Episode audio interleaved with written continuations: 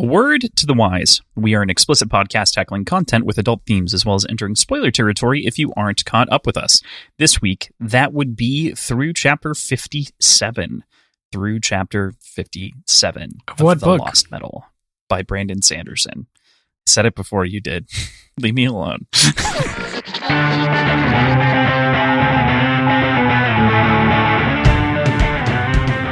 hey there, this is Cross. And I'm Uncle Pat, Uncle PJ, Uncle Peaches, Uncle Patrick. I don't know what to say. And we are Words and Whiskey, a podcast for veteran and novice readers like. We tackle fiction novels and love to talk about what we're drinking. You should think of us as your intoxicating weekly book club. I am ironing out the kinks before I get before the child knows how to talk. Uh, my sister gave birth yesterday, so first first grandchild for my parents, and mm-hmm. I feel wiser. I feel sillier. Do you? I feel more corrupting in some ways. Ooh, true uncle vibes. Yep. Yep. Exactly. no, we're we're very excited for her. Very happy. Little dude's adorable. We've been getting baby spam all all day. it's been great. Cute. That's so exciting. I am excited for you. And I also am so excited that I get to keep in all of those lovely, lovely flubs. That was a that was a fun time Yep. for me. I dropped So- my real name. I don't know if I've done that on the show before. Patrick. Oh, Patrick. I think we've done it. I think we Yeah, did it once or twice. I think we made some Patrick jokes, especially back in Red Rising with all the Irish names and whatnot. Ah, that could I be. think I think we might have might have clued in there. But for all of the rest of you, today is our fifth episode discussing The Lost Metal by Brandon Sanderson, and we are going to chat about chapters 44 through 57. And PJ, I just have to clarify. I was going to say the book name. No, you all right. weren't. Also, Nope, I reminded you. trust, I trust our listeners enough who click on the episode who see the chapter numbers to know what book they're reading, And why do we even say it? just in case. it's an extra backup. I don't know what you mean. okay. Habit.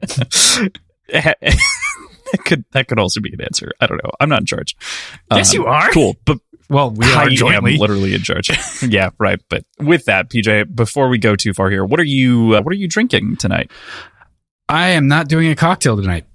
I am just doing a beer.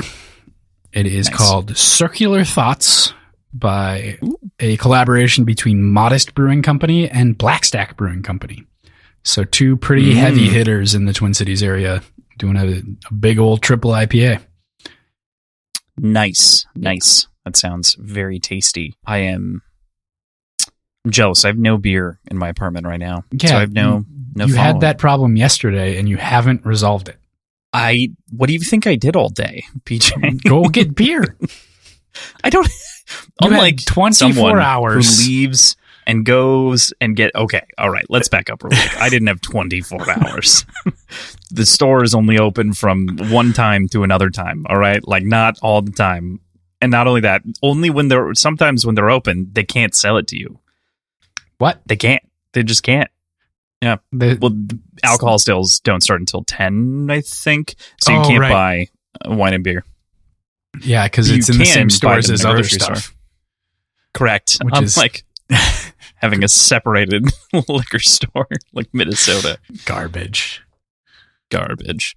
Garbage, Garbage laws. for you. Anyway, I, I do want to make mention of this. I think that this is a, a good place to do it since you're having a beer today. One of the things that is going to be shifting a little bit with the upcoming series with Green Bone Saga and probably honestly going forward, one of the things that we want to try to do is also be respectful of your time in these episodes, listeners at home. And so Okay, well, I'm trying to be more mindful of it. So, like, I I want to try to avoid ever having to do a two part episode like we did last week ever again for a variety of reasons, but one of them being making sure that we're being respectful of your time, and also like just kind of getting to the point. Sometimes we can be overly verbose and wordy on things, but I think one of the cleanest things that we can do, and we're doing this with Green Bone because there are going to be five of us all of a sudden, is we're going to be just focusing on like a cocktail. So we'll just be talking about one drink, if anything, as like a focal point of the conversation to be like, hey, here's the featured cocktail for the episode. And everyone else may just say, like, oh, I'm having a beer, I'm having this, I'm having the cocktail. But really reducing this down, I love this section, but I think if we just feature one and we just focus on one,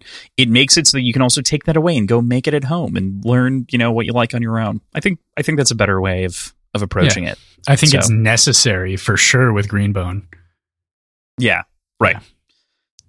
It I don't know what you're talking about 100%. about us getting overly verbose and going on too long and talking Oh, for you six don't remember the five hour, five hour, fifteen minute recording session from last week? Because I do, Yeah. very distinctly. yeah, yeah that was and our our little production meeting beforehand. Like Uh-huh. we were sitting in front of the computer for seven hours straight.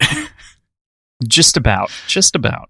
Yep. Um, may as well have been a second job, but needless to say, I'm having kind of a spin on a Redbird, which we've had on the show a number of times. Basically, the biggest change is that I swapped out. Redbird is very Campari forward with rum elements and Jungle pineapple Bird? thrown in. Jungle Bird. Sorry, I kept saying Redbird. I think I spun the Jungle Bird once into a Redbird, and I forgot what I changed in that. But yes, spin on a Jungle Bird. I swapped the Campari for green chartreuse and maraschino, but not equal parts because I think it's like one and a half, one ounce or one and a half ounces of Campari in a Jungle Bird. Like it's a decent amount of Campari. I only did a half ounce of maraschino, which is quite a bit, and then a quarter ounce of green chartreuse, and it is awesome. I love it. It I'll is an a herby bomb, little bit of the lemon that's in the. It, it all plays together perfectly. This is a delicious cocktail. awesome. I Mhm. I have a problem with the Jungle Bird, and that is, I feel like the the standard recipes for it don't call for enough lime. So I always double the Mhm. lime, and then I'm really happy with it. Interesting. Yeah. I I feel like you're probably right. I guess technically I did almost evenly replace the Campari. And I did swap out the lime juice for lemon juice just because it plays better with the lemon juice plays way better with green chartreuse Yeah. than lime does. Mhm. So, Do you have a name for it? um hmm, did did you have a I mean, I it has green chartreuse, so like history says you have to name it with monk in the title. I don't think that's Oh, true, that's true. but uh, lots of like jungle monk. I don't know. I we did Jungle Monk once. Yeah, I'm pretty sure. I'm calling it a Feruchemist's fortune. And you want to know why? Why? because feruchemists are kind of like monks. Okay, Different, different monks entirely. The, the ones I that mean, make green chartreuse. I feel like obligators are closer. They're more like priests. I mean, that kind of kind of fits. I'm, I'm going. I'm going Eastern, not Western monks. the feruchemist There you go. clarification, There you go. but it's a it's a full full spin in a completely different direction. Yeah, it's solid. So, all right. All right. Before we get too far here, PJ, let's talk about the chapters. How did you feel about this week's reading? This week's reading was so fast paced. Mhm. It felt like so much happens, and there are so many reveals and so many cool new things. I, I was just having a blast reading it. Uh, there's a couple low spots. Wayne's humor, for one, which we'll get into, felt off, but I think there are reasons for it. I don't know. Overall, very, very happy with it and just wanted to continue. I listened to it again Yeah. today.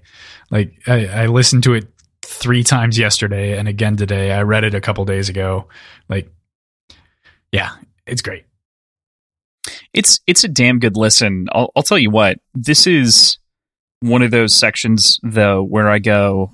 I, I think I brought this up last week because it starts last week and it continues. But this is one of those sections where I go, okay, is this a Mistborn book or is this a Cosmere book? Because we start to lose, especially through Marasi's perspective, like it, it is, it becomes this almost like meeting of all of these different powers, some of which we're aware of, some of which we aren't. And some of these things kind of feel like, not like they're not, they're coming out of left field, but as though I mean, kind of. They kind of feel like they're coming out of left field. I would say actually, they're they're hinted at inside of the story. They're otherwise inside of the universe, so it's not like it's uncanny or like problematic.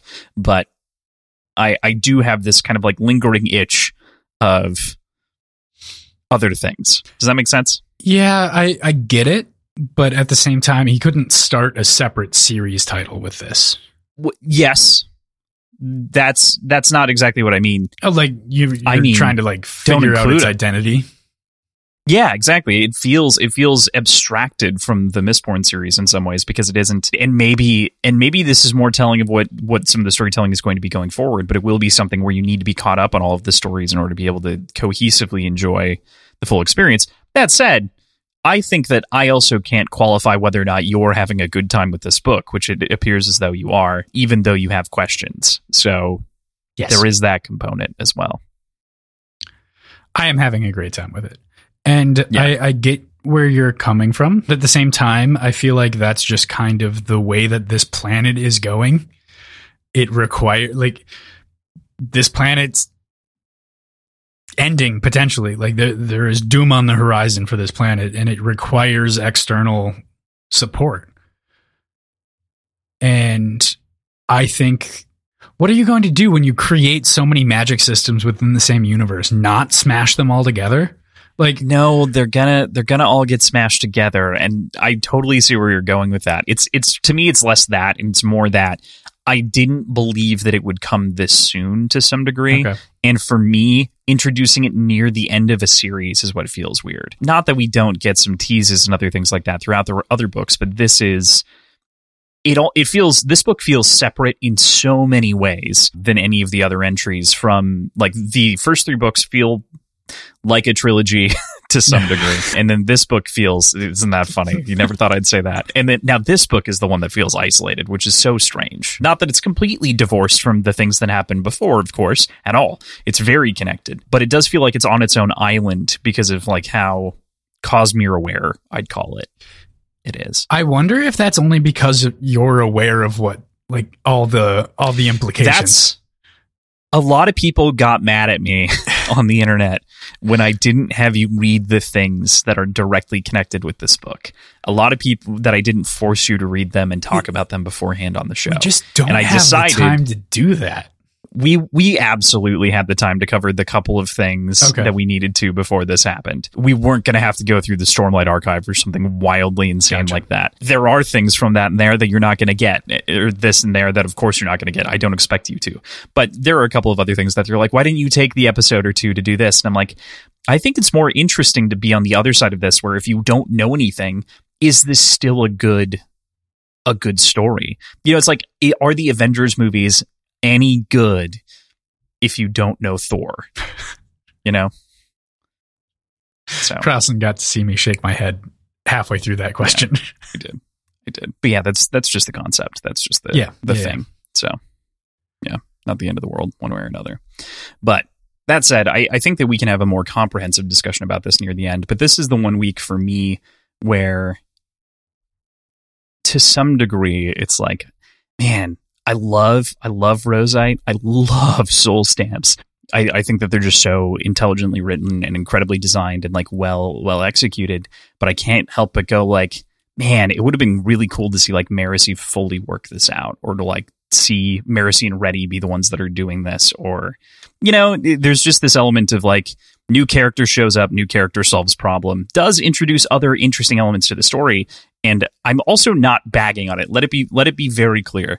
I just have a giant what if in my head Mhm. that I can't get my head around because I really like this book compared to a lot of the other books inside of all of Mistborn. But I, I do have a massive what if, which is also why it's a fun experiment with you to go in without knowing some of these things and see how that plays out on the other side because you're kind of answering the what if for me a little bit, Yeah, I feel like exploring it.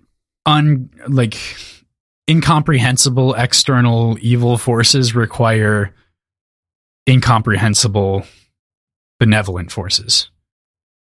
I don't know about not that. not though. necessarily require, but I feel like it Isn't would have that- been weird to introduce a char- like a, a foe that is explicitly so much stronger than anything that they have been prepared to deal with and just say through ingenuity they would have been able to pull it off yeah, we you don't know the end yet, so we can't That's necessarily cohesively, you know, go through this. But I my my only pushback, and we don't have to get into a full conversation because I don't think we truly I don't think that we can until we're at the end. And I keep I keep bringing this up, and then I keep being like, well, we can't really talk about it until we're done. I've done this like two or three times now, and I feel bad about it. But is is the same doesn't the same thing of like beating back an incomprehensible force isn't that the entire premise of mistborn to begin with though? Like the lord ruler is this incomprehensible god as we understand it for most of the book and then they find ways to kill god. Well, they we find come to ways understand by of course that it isn't god. tapping into new powers and and finding new new abilities and and new sources of power. Like everything gets ratcheted up on both sides, but in in a semi tangible way. It's not just my power's the same, but suddenly I'm able to take on something ten times stronger. I wasn't suggesting that, but I all all that I'm saying is from a writing standpoint, I think that you can solve this problem internally within the story.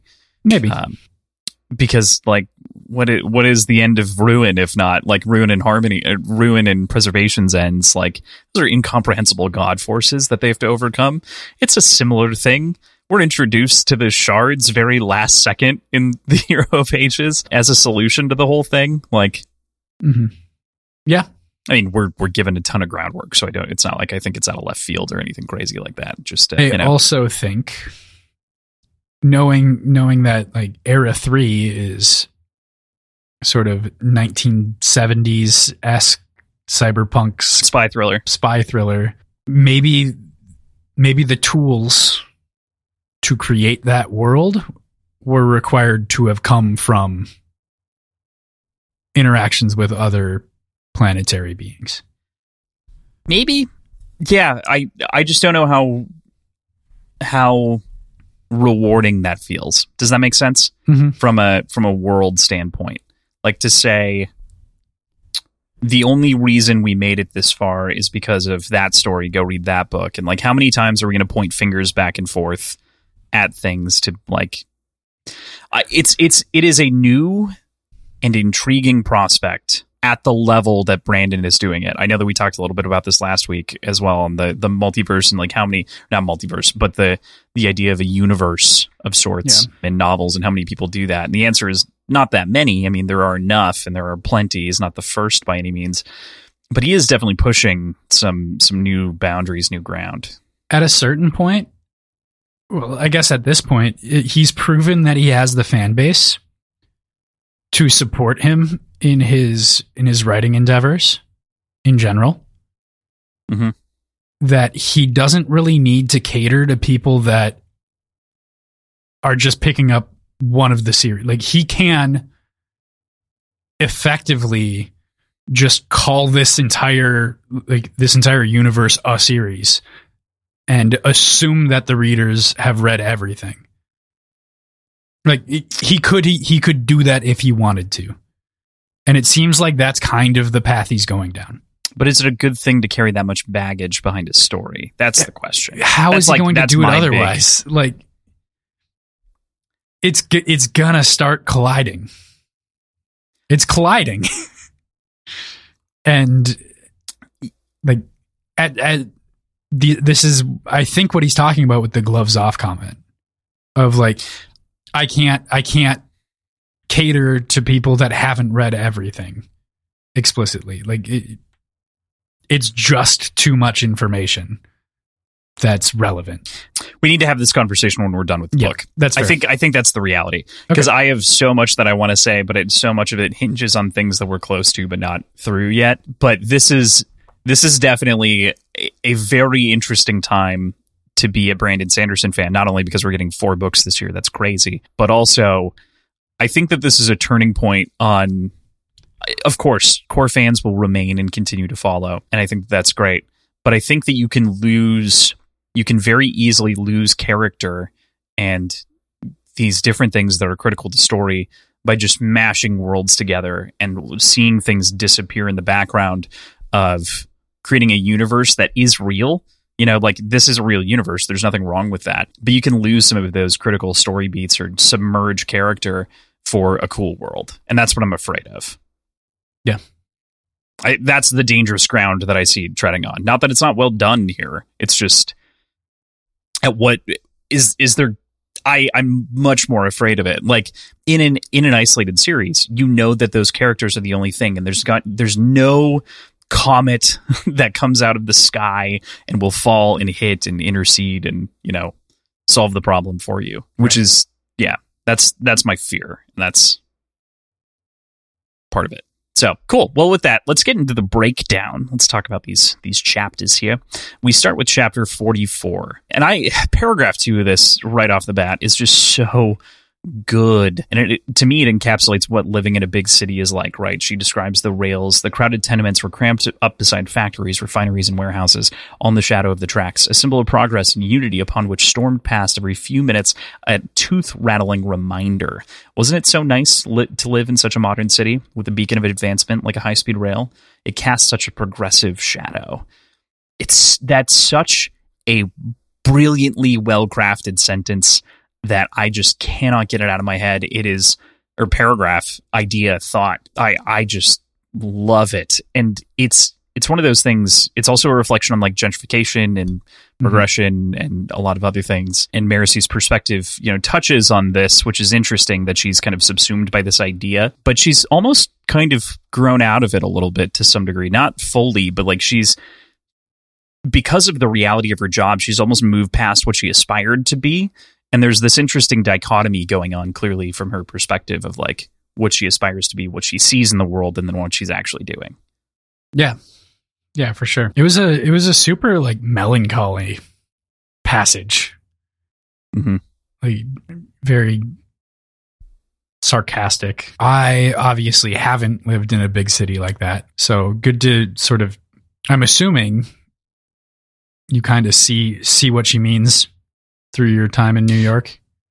Oh, entirely. Totally. Like you Yeah. definitely. at- I mean, at the very least, if you want to talk about like all in the shadow of the tracks, just this idea of like the railroads being overhead to some, or the the subway being like overhead, and you hear it like go rattling by, and the way that that is so loud that like your teeth rattle a little bit is so accurate. And like you know, you look at apartments, for instance, because you want to move somewhere inside of the city, and you look and you you look and you find this great apartment, and then you look on the map and it's right next to a railroad track, and you're like, that will ruin my life by living right next to the railroad track because it is so loud on repeat and you just don't want to be Brad Pitt in seven, you know?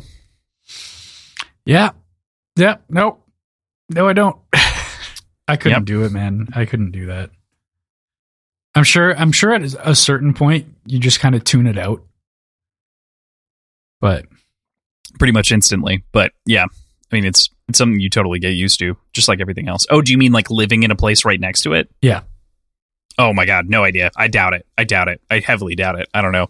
I live next to an airport and I couldn't tune that shit out all the time.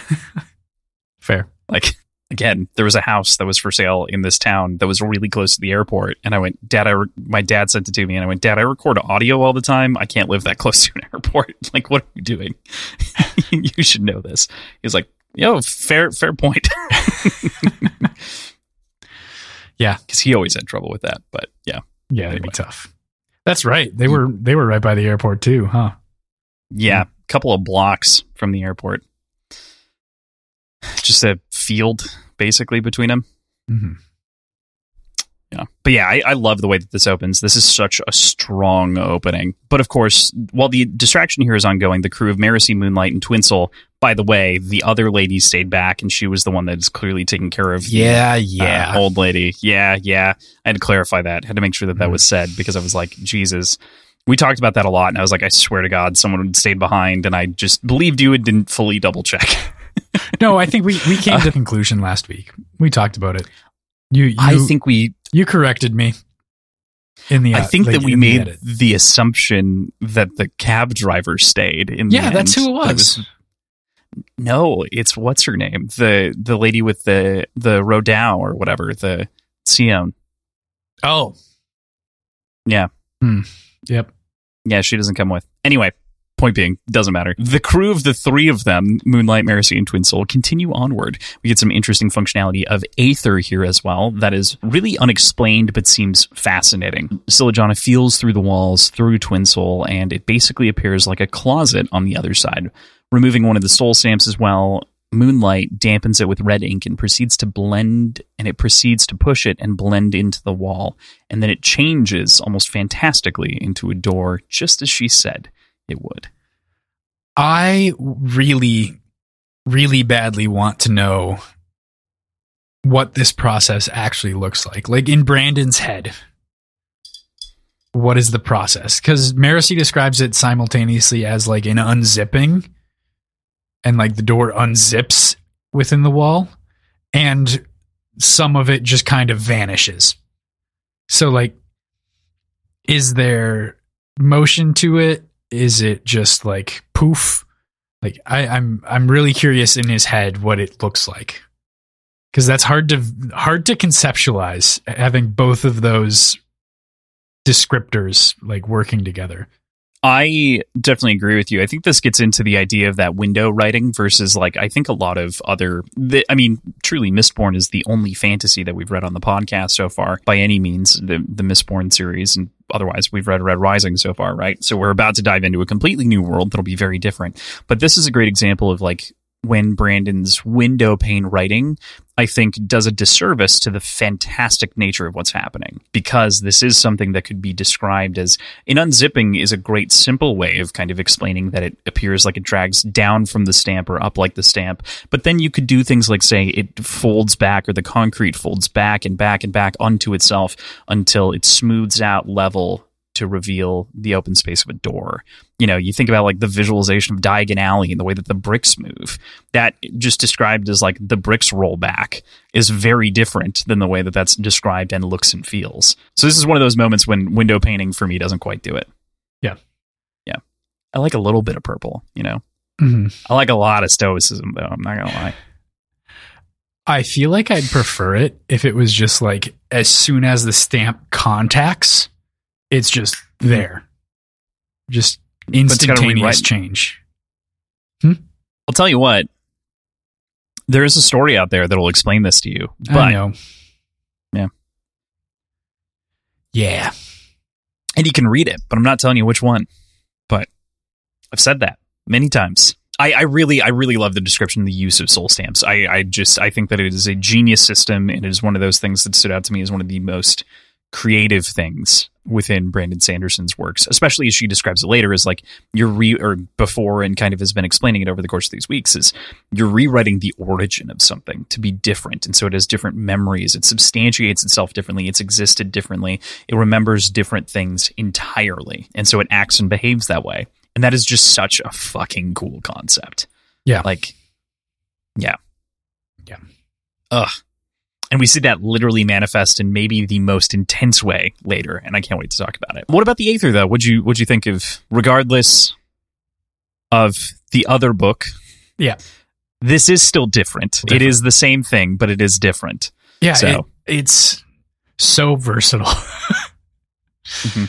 And and so cool. I I appreciated though I still don't quite understand the distinction between Twinsoul being able to see through it and being given information through Lajana.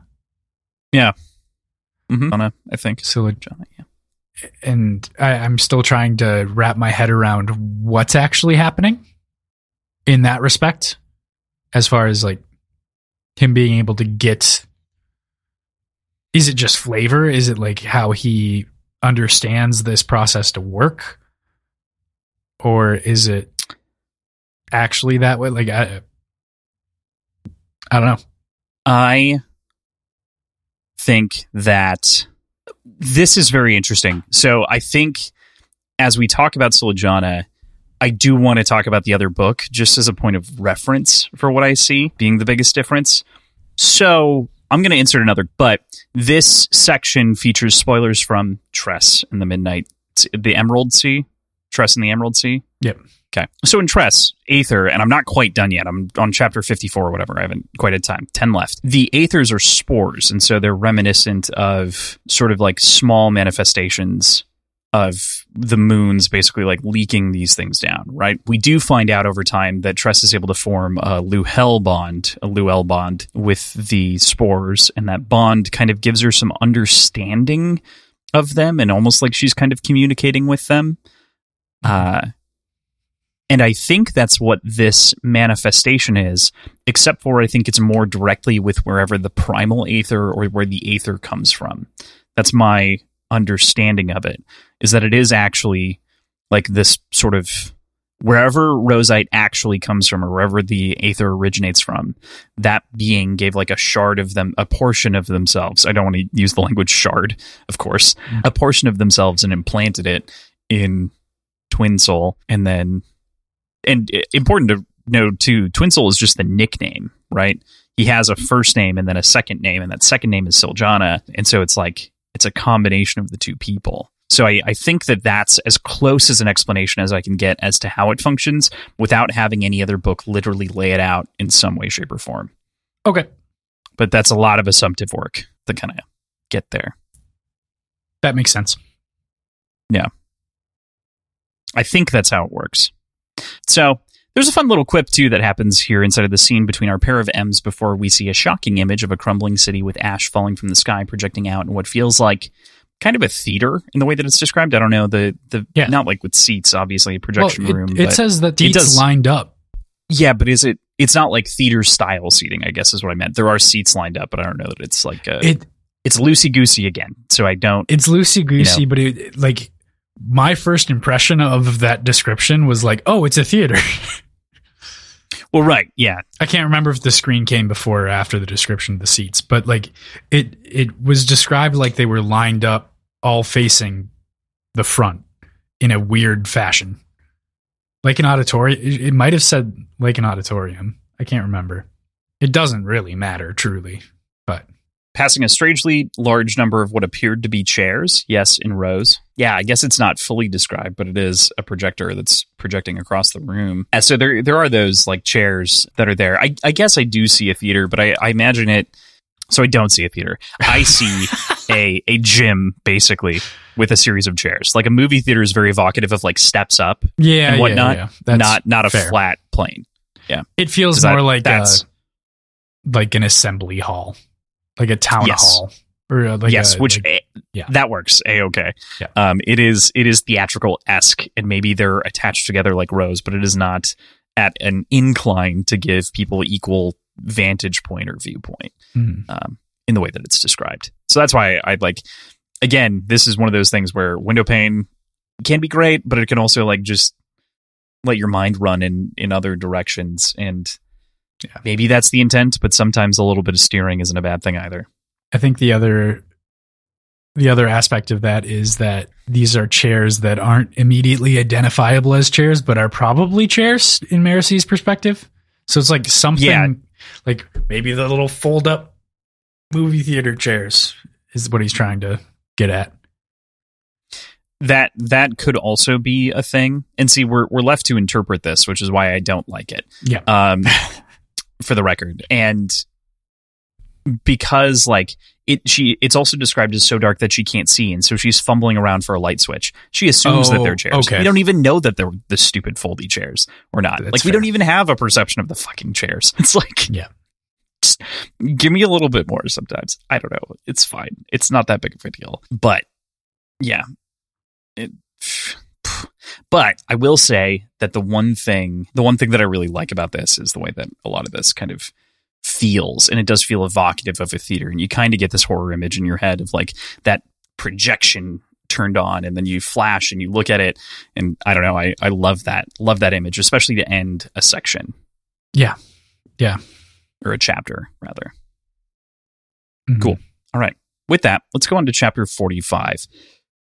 So, in this chapter, we get to the core of what was a cliffhanger in the last that this has been crafted as a hoax to make people think that the world is already over. Of course, by the end of this week, we know who the hoax is aimed at, but what do you make of the general idea here from the set as well as its execution? So I when when Moonlight said that, Mhm.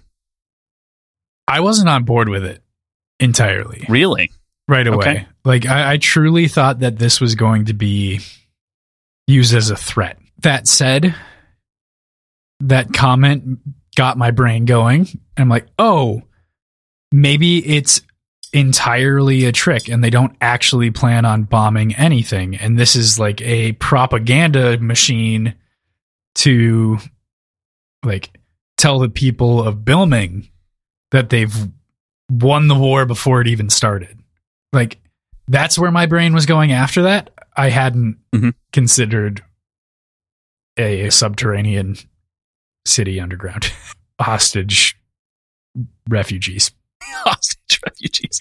Yeah, that does make for a very like it's it's something where you're given all of these different pieces and assembling them is so difficult. Like putting this together beforehand, but it still feels really good. The payoff feels really great Yeah. for it all. But like you're definitely following along and this is I think maybe fun funny enough, the longest laid and also best laid mystery of the whole series. Like even if we only get most of the pieces inside of this book here to like really assemble the the mystery and the clues, it's still so good and a very rewarding payoff. So I really dig it.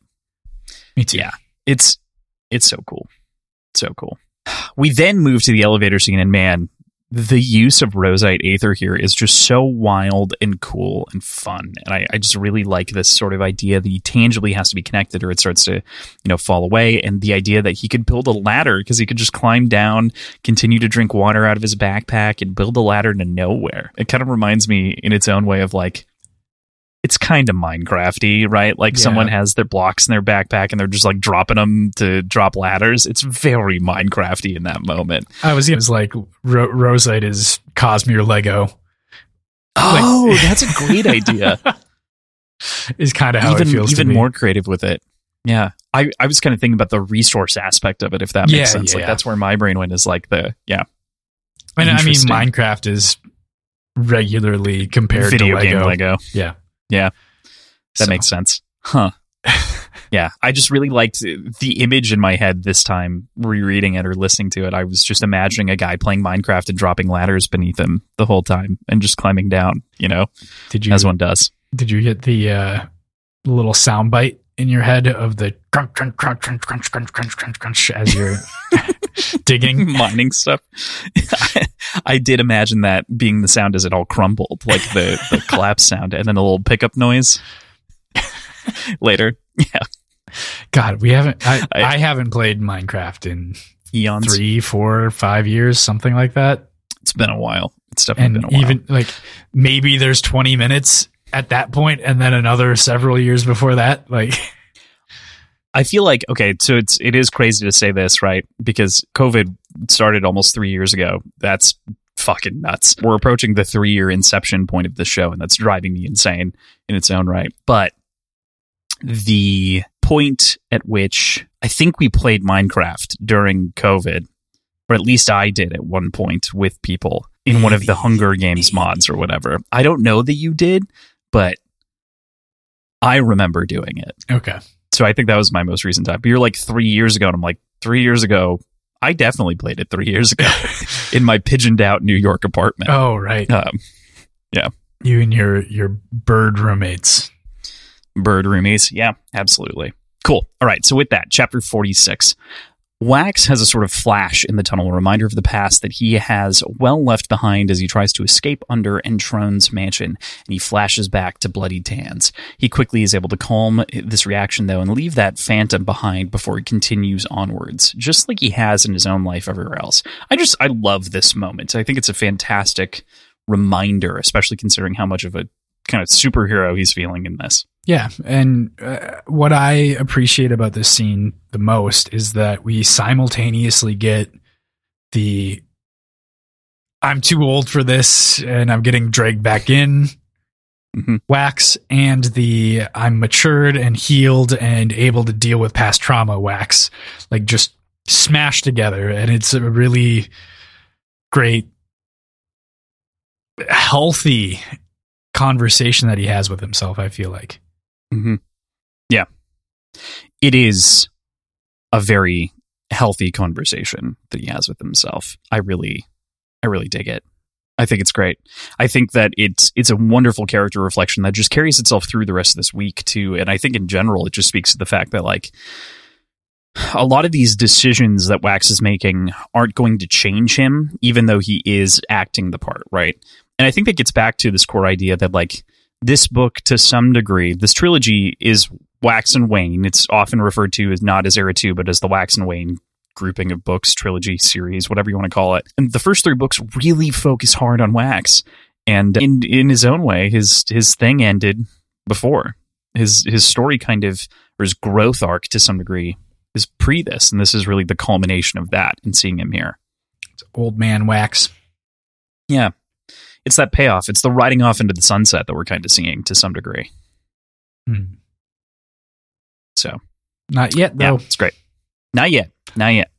We transition to meeting up with Wayne and understanding the post of the oper of how Operation Flaming Bunny went. Because grandma's out of vodka or whatever it was didn't didn't have it or it's out of water or whatever. Or grandma's been in the vodka I think is what it was called. And man it's such a funny moment between these our two leads here. It's lovely here too in the bar that they meet up of course and it feels like they'd perfectly they blend in perfectly with the rest of the commotion that's going on inside the scene. They slip out back and you know continue continue their way outward it's just it's great there's so much to talk about here but uh, speaking of they have a shot of whiskey so cheers Oh, yeah. I loved this scene. Mhm. I I almost wish we got to see everything go down from Wayne's perspective.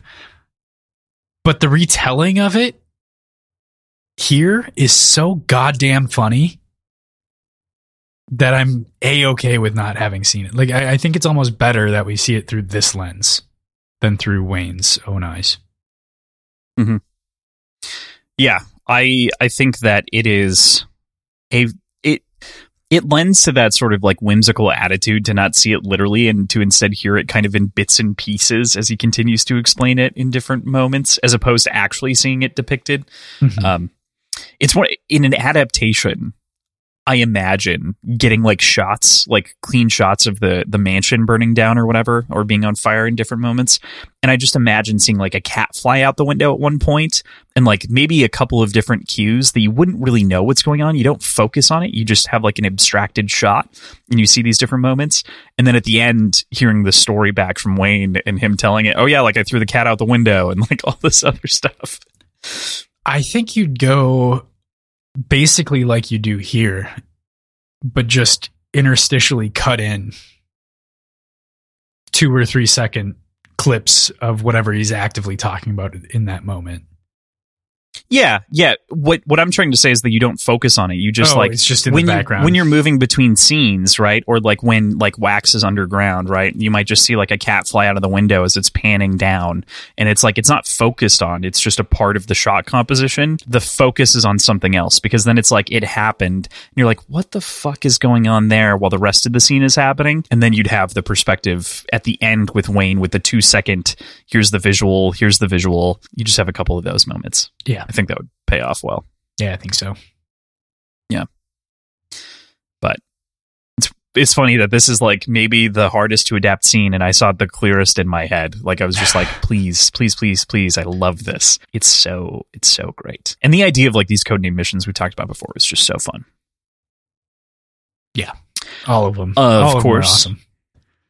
Yeah, they're just it's so good. It was it was nice to have the other one explained. It was cool to see this one. Great.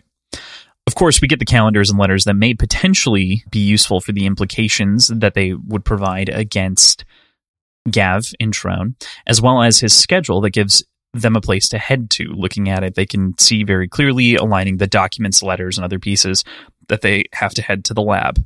There's also a little fart joke tucked into the cushions of these pages as Wayne had to ask if Wax buried one in his nice leather chair in Entrone's office. So this is what I was talking about at the beginning of the show, where where something felt off about Wayne's humor. And like Mhm. we know for sure he's distracted with like his mother's story in and out throughout this whole thing. But Mhm. just the like I'm willing to accept that as an answer as to why, but something didn't click as well for me about like their conversations back and forth compared to the rest of the book so far and how like how much praise we've been giving how well Wayne has been written. This felt like a departure from that in a not good way for some reason. And like like I, said, I- I'm willing to admit like I'm willing to accept him being kind of in his head as the reason. But I don't know enough yet to know if that's true. Yeah, I, I think that I agree with you that it I could I can collectively chalk this one up to being in his head. Like that is entirely where my brain is at in this moment as well. However, I did have the same inclination that it's like the this is a great place for a Wayne joke. I mean, we also just got a Wayne joke, but this is also a solid place for a Wayne joke. But this fart joke, like this is not. I don't. I don't see a It's not well world in which this is funny. Like I, I can't read this and have it be funny to me. And I like fart jokes. Like I am, I am prime audience. I'm like a juvenile adult. I get it. I am the definition of a man child, if you want to put it that way. Whatever, whichever way you want to put it. But like, no, I don't know. And Um, it's not It just didn't work. It didn't work. it's not even just the content.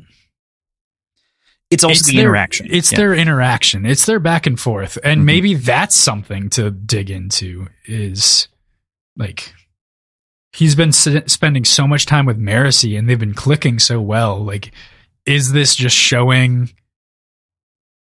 that he has like they've kind of fallen out of the close friendship that they had? I don't think that's the case either. I'm I'm just reading so far into this and I don't think I need to. It's it's rash it's trying to rationalize it and i get that too because as you said that i was like hmm maybe it's him just trying to return to the old wayne and to those old bits you know pre-growth Maybe. to show that like maybe he hasn't changed and maybe that's the reality is that wayne has changed and so this joke isn't funny because wayne's grown past it and he's just trying to like almost relive some glory days or something Yeah. um and you know it's what he knows to do but his friends like come on you know like what Yeah. again i think that's a bit of rationalizing i don't think that there's enough context here to to make that stand on its own reasonably call it head headcanon i guess I, I can't even really call it head headcanon because I actually don't believe it, but it's it's an attempt to make believe of this make believe story manland thing. Mhm. Yeah. Yeah, the whole like damn fancy chair bit. Like what? What are you what are you even saying? Yeah. Yeah.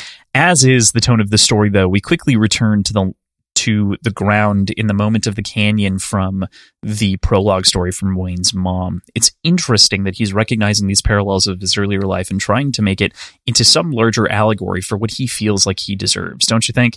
There's like there's something there. It's just a question of like how Yeah. he's tangibly grasping the story and comparing it to the story that he's in or trying to make the metaphor fit. What what do you think? And trying to make himself the bad guy, I think in the metaphor as well. Yeah, I'm I'm curious about that too. There there's some very obvious like deep sadness emanating Mhm. from Wayne. Like we said, he's in his head. He's mumbling things about the story kind of and maybe that's why the humor's off, whatever whatever it might be. I should probably go back and reread that story. Like see if there's a stand-in for Wayne, if it is the bad guy or if there's some someone else, whatever whatever it is. And see what happens to him mm-hmm. because I think that's Yeah. the the path that he assumes they're going down. Sure. That I don't sense. remember what happens in that story. You're gonna put me on the spot like that. Yeah, I mean, the the the part that I remember happening in the story is there I believe Allomancer Jak is chasing someone into a canyon and that's that's the bit that I remember or that Jak is taking something and is chasing them into the canyon. I can go back and read it. It's all good. Cool. All right. The chapter ends, of course, with guns starting to fire, leading us into what will eventually be our return in chapter 49. So- Brap, brap. Brap, brap. All right, with that, we go to chapter 47. We move back to Marasi and team who have made it down the service elevator ladder that has been made, this Minecraft ladder of Roseite, and they manage to dispatch two guards quickly with a charge elemental grenade to allow for them to be snuck past, sneaked past, snuck past, something like that. The team continues to use their various magics in interesting ways to avoid being detected by the guards. I think this is a pretty wonderful moment, but there is a great conversation on its own that happens regarding the motivations of the individual Ghostbloods as well as the organization on the whole and their tenets. What did you think of these tenets and the motivations as well as Marasi's reaction to them?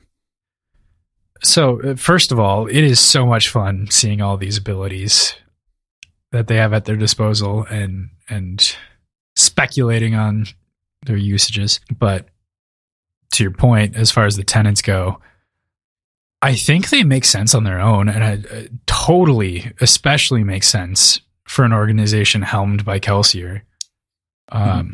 But I really appreciated how much Marasi ruminates on on the sort of secrecy aspect of it, and is rightfully conflicted about what odds that puts her as a constable if she were to join this organization? Like what what what are the implications of that? And could she effectively do her job and be a productive member of this organization mutually exclusively? Mm-hmm.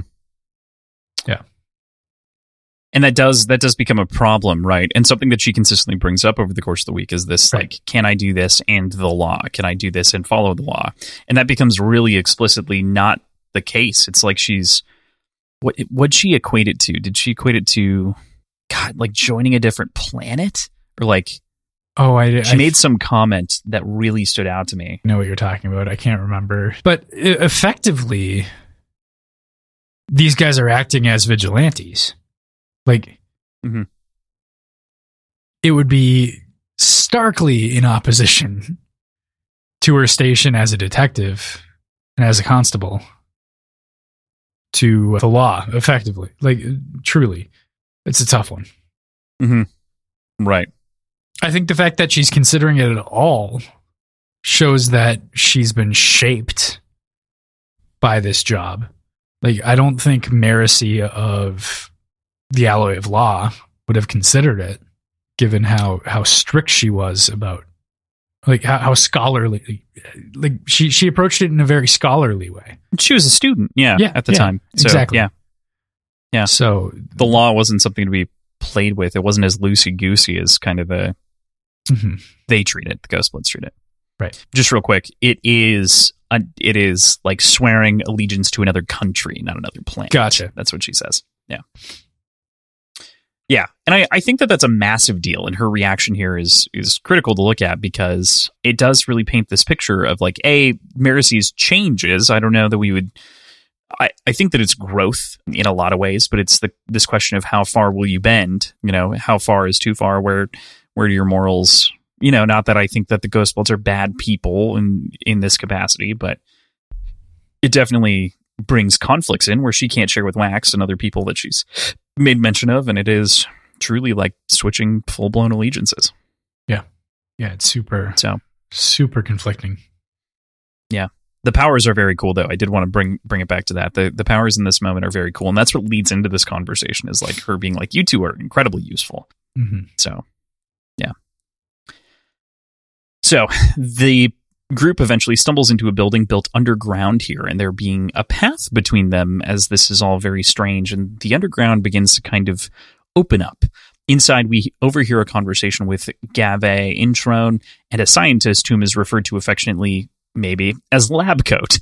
I think it was last week where we had discussed the possibility of, of spikes derived in other fashions, or maybe I had hinted it. I don't know that we had discussed it, but I had made some very loose assertion around this, and you were like, "No, they have to kill someone," and I was like, "Yeah, they do." And I some some loosey goosey fashion of responding to you, um, but this this is fascinating. Of course, is they found another way to extract the essence of people to gradually make a spike. What do you think?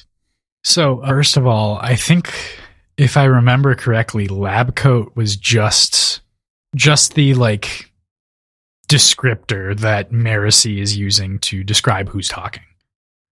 I don't think that's said as the name of the character in conversation.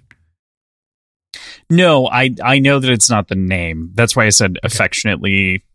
Not kind really. Of, like mean, it's it's, it's just, not used in con- conversation. It's yeah. just it's an identifier to yeah. not say the scientist. Yeah, exactly. Um, right. but there is a shot here that Entrone takes so, cheers. It's very quick, but it happened. Mm-hmm. There is a ton of information that we get from this conversation. Much. There's the first mention of the golden skinned, red eyed people waiting in the wings. Um, that comes up a couple chapters from now more explicitly, but like that happens. As far as this alternative way of producing spikes, I'm not sure if it's more or less fucked than the current conventional method. Because it feels like on its face, it could be a lot more humane. It could be sustainable and not involve murdering people. But at the same time, this feels like it's going to be used by imprisoning and like farming people for spikes still. So like it, that feels more fucked than just killing them for a spike. Yeah, there's there's something to be said about this. I, I do I do agree with you. There's something to be said about this in a couple of different contexts, right? One, there's the we we don't know what the side effects are of people losing their preservation here that's being stolen by using the spike in this That's way, true. right? Like what what's the side effect? At the same time, this also leaves me with a distinct sort of image in my head that mirrors drabs in Warbreaker Yeah, I was and the way that that, they're left without kind of their their spirit and their soul in other ways and the way that they kind of give that up willingly and that's a completely different thing. Like your your essence cannot be stolen from any anyone else unlike this which it can be taken from you. So yeah there's this is f- fucked in a lot of ways. They, at all, like, could they commune with harmony? what do you what do you mean? Could the could these people, if they had a hemalurgic spike, but have this portion of their soul severed from them, could they commune with harmony at all? mm, And if Interesting. not, is that the method by which they're able to spike themselves more without detection? not explicitly mentioned, although that does make some sense to me. I, I think that that makes sense. It, it wouldn't be commune with harmony, though. It would be harmony talking to you in our understanding of things, like preservation. Let's split it into sides, just so that we're clear on communication. Yeah. Preservation listens, harmony speaks, right? Yep. Or can you know, just in general. That's sort of the way that that is approached. So, yeah, I don't know. I think that that's an interesting point. I still feel like it's tied to Trellium in some way, perhaps, but Yeah. A lot of questions. yeah, lots of questions. That's interesting, though. I, I hadn't considered like the. I've thought about like the long term consequence, but I hadn't really thought about the magical consequences and sort of the downstream effect of stripping the preservation out of people in this fashion. So, Mm. and it's literally, I mean, we have to remember that hemalurgy is an art of stealing one's soul. And so, does that mean potentially that when these people die, they've lost that chunk of their soul? And so they go impartially into the third realm or like whatever, the spirit realm or what have you? Or like, what's that look like? It becomes a real complex question. Yeah. Yeah. There's a lot. There's a lot to learn here yet, I think. Mhm. And as we learn throughout this entire week, there's so much more to learn about the complications of allomancy beyond this. So, but a lot of that we have yet to get to. It also gives us a lens in Entrone's view of the set and what he thinks of the bomb and impressing autonomy to potentially win his own place as Trell instead of Telsin. What do you think of this whole side of things as well? This man this way of is kind of taking over Edwarn. Yeah. Yeah, well, yeah. But this man is touched by power madness, I'd say.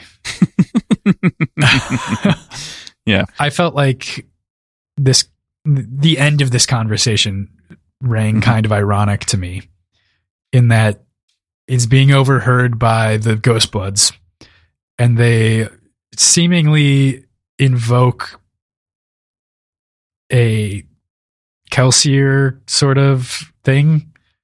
They like end the conversation with "We survive," said back and forth. Mhm. Uh, I just found that ironic, and Yeah, I think you'd call Funny. that like a survivorism, maybe. Like yeah, yeah, I suppose so. I don't know. Yeah, yeah. I don't think Kelsier would approve for the most part. No, for sure, for sure. Having his name used in this way and is is kind of what he stands for. I, I think that this is one of the things too. Just think about the book at large, right? This is a really interesting concept. We had mentioned, I think it was last week when we met Kelsier, that this is in some ways meeting her like this is Marasi meeting her god, right? To some degree. Yeah. Um, at the same time, or her god, the founder of the religion, not really a god, a person, you know, whichever way you want to look at it. At the same time, Wax has also met his god inside of his religion, of whom they knew to be real, of course, because of the texts and everything else that genuinely exist and the way the planet was shaped and all kinds of things. They've got textual proof and actual proof. But this book is almost devoid of religion by comparison to the other ones and some of those religious sort of aspects and proponents. Do you think that that is perhaps because of this? I mean, we merit that's interesting for Marasi because we don't get it until right around the halfway point to some degree for her. Or do you think that that's just kind of uh, something that the first trilogy of books focused on, and this fourth addendum doesn't? Well, we also don't really interact with really much of the populace. Mm-hmm. All of the characters are either like in a cult to a different god or True. aren't particularly actively religious to begin with. Sure. But they were more religious before. Yeah, we saw that struggle with with with Wax. Wax. Yeah. So that's kind of followed the progression that we would have expected it to. Marasi I mean, she was religious, I guess, but it was never really a defining part of her. Like it, she brought it up every once in a while, but it wasn't like it was a. F- yeah, I, I think it's even it's even explicitly mentioned in this book that it wasn't, you know, it it wasn't something that Steris was more religious than she was. Hmm. I'm just even talking from a textual perspective. It's that has almost become full backdrop in this That's true. story. yeah, weird. Yeah. I agree. I, but given the I think the populist it makes explanation sense. makes sense. Yeah. yeah, yeah, and obviously Wax taking the back seat. You know, I mean, Wax and religion and sort of that fight resolved, right? And so now he is being the arm of his god, as it were. So, yeah. Anyway, I totally agree with you on the irony of the Kelsier survive bit and sort of the way that that's used as a a code chant or like a sign off, almost like a salute. I don't know. I hate it. For many reasons, I hate it. But Marcy decides that the right thing to do is to help these prisoners and that she's willing to risk it versus the objectives of the Ghostbloods, given how few guards there are in this moment, and standing her ground being worthwhile to her own cause. Yeah, I wouldn't have expected anything less from Marcy. Yeah, I mean, what what the fuck else is Marcy going to do? right.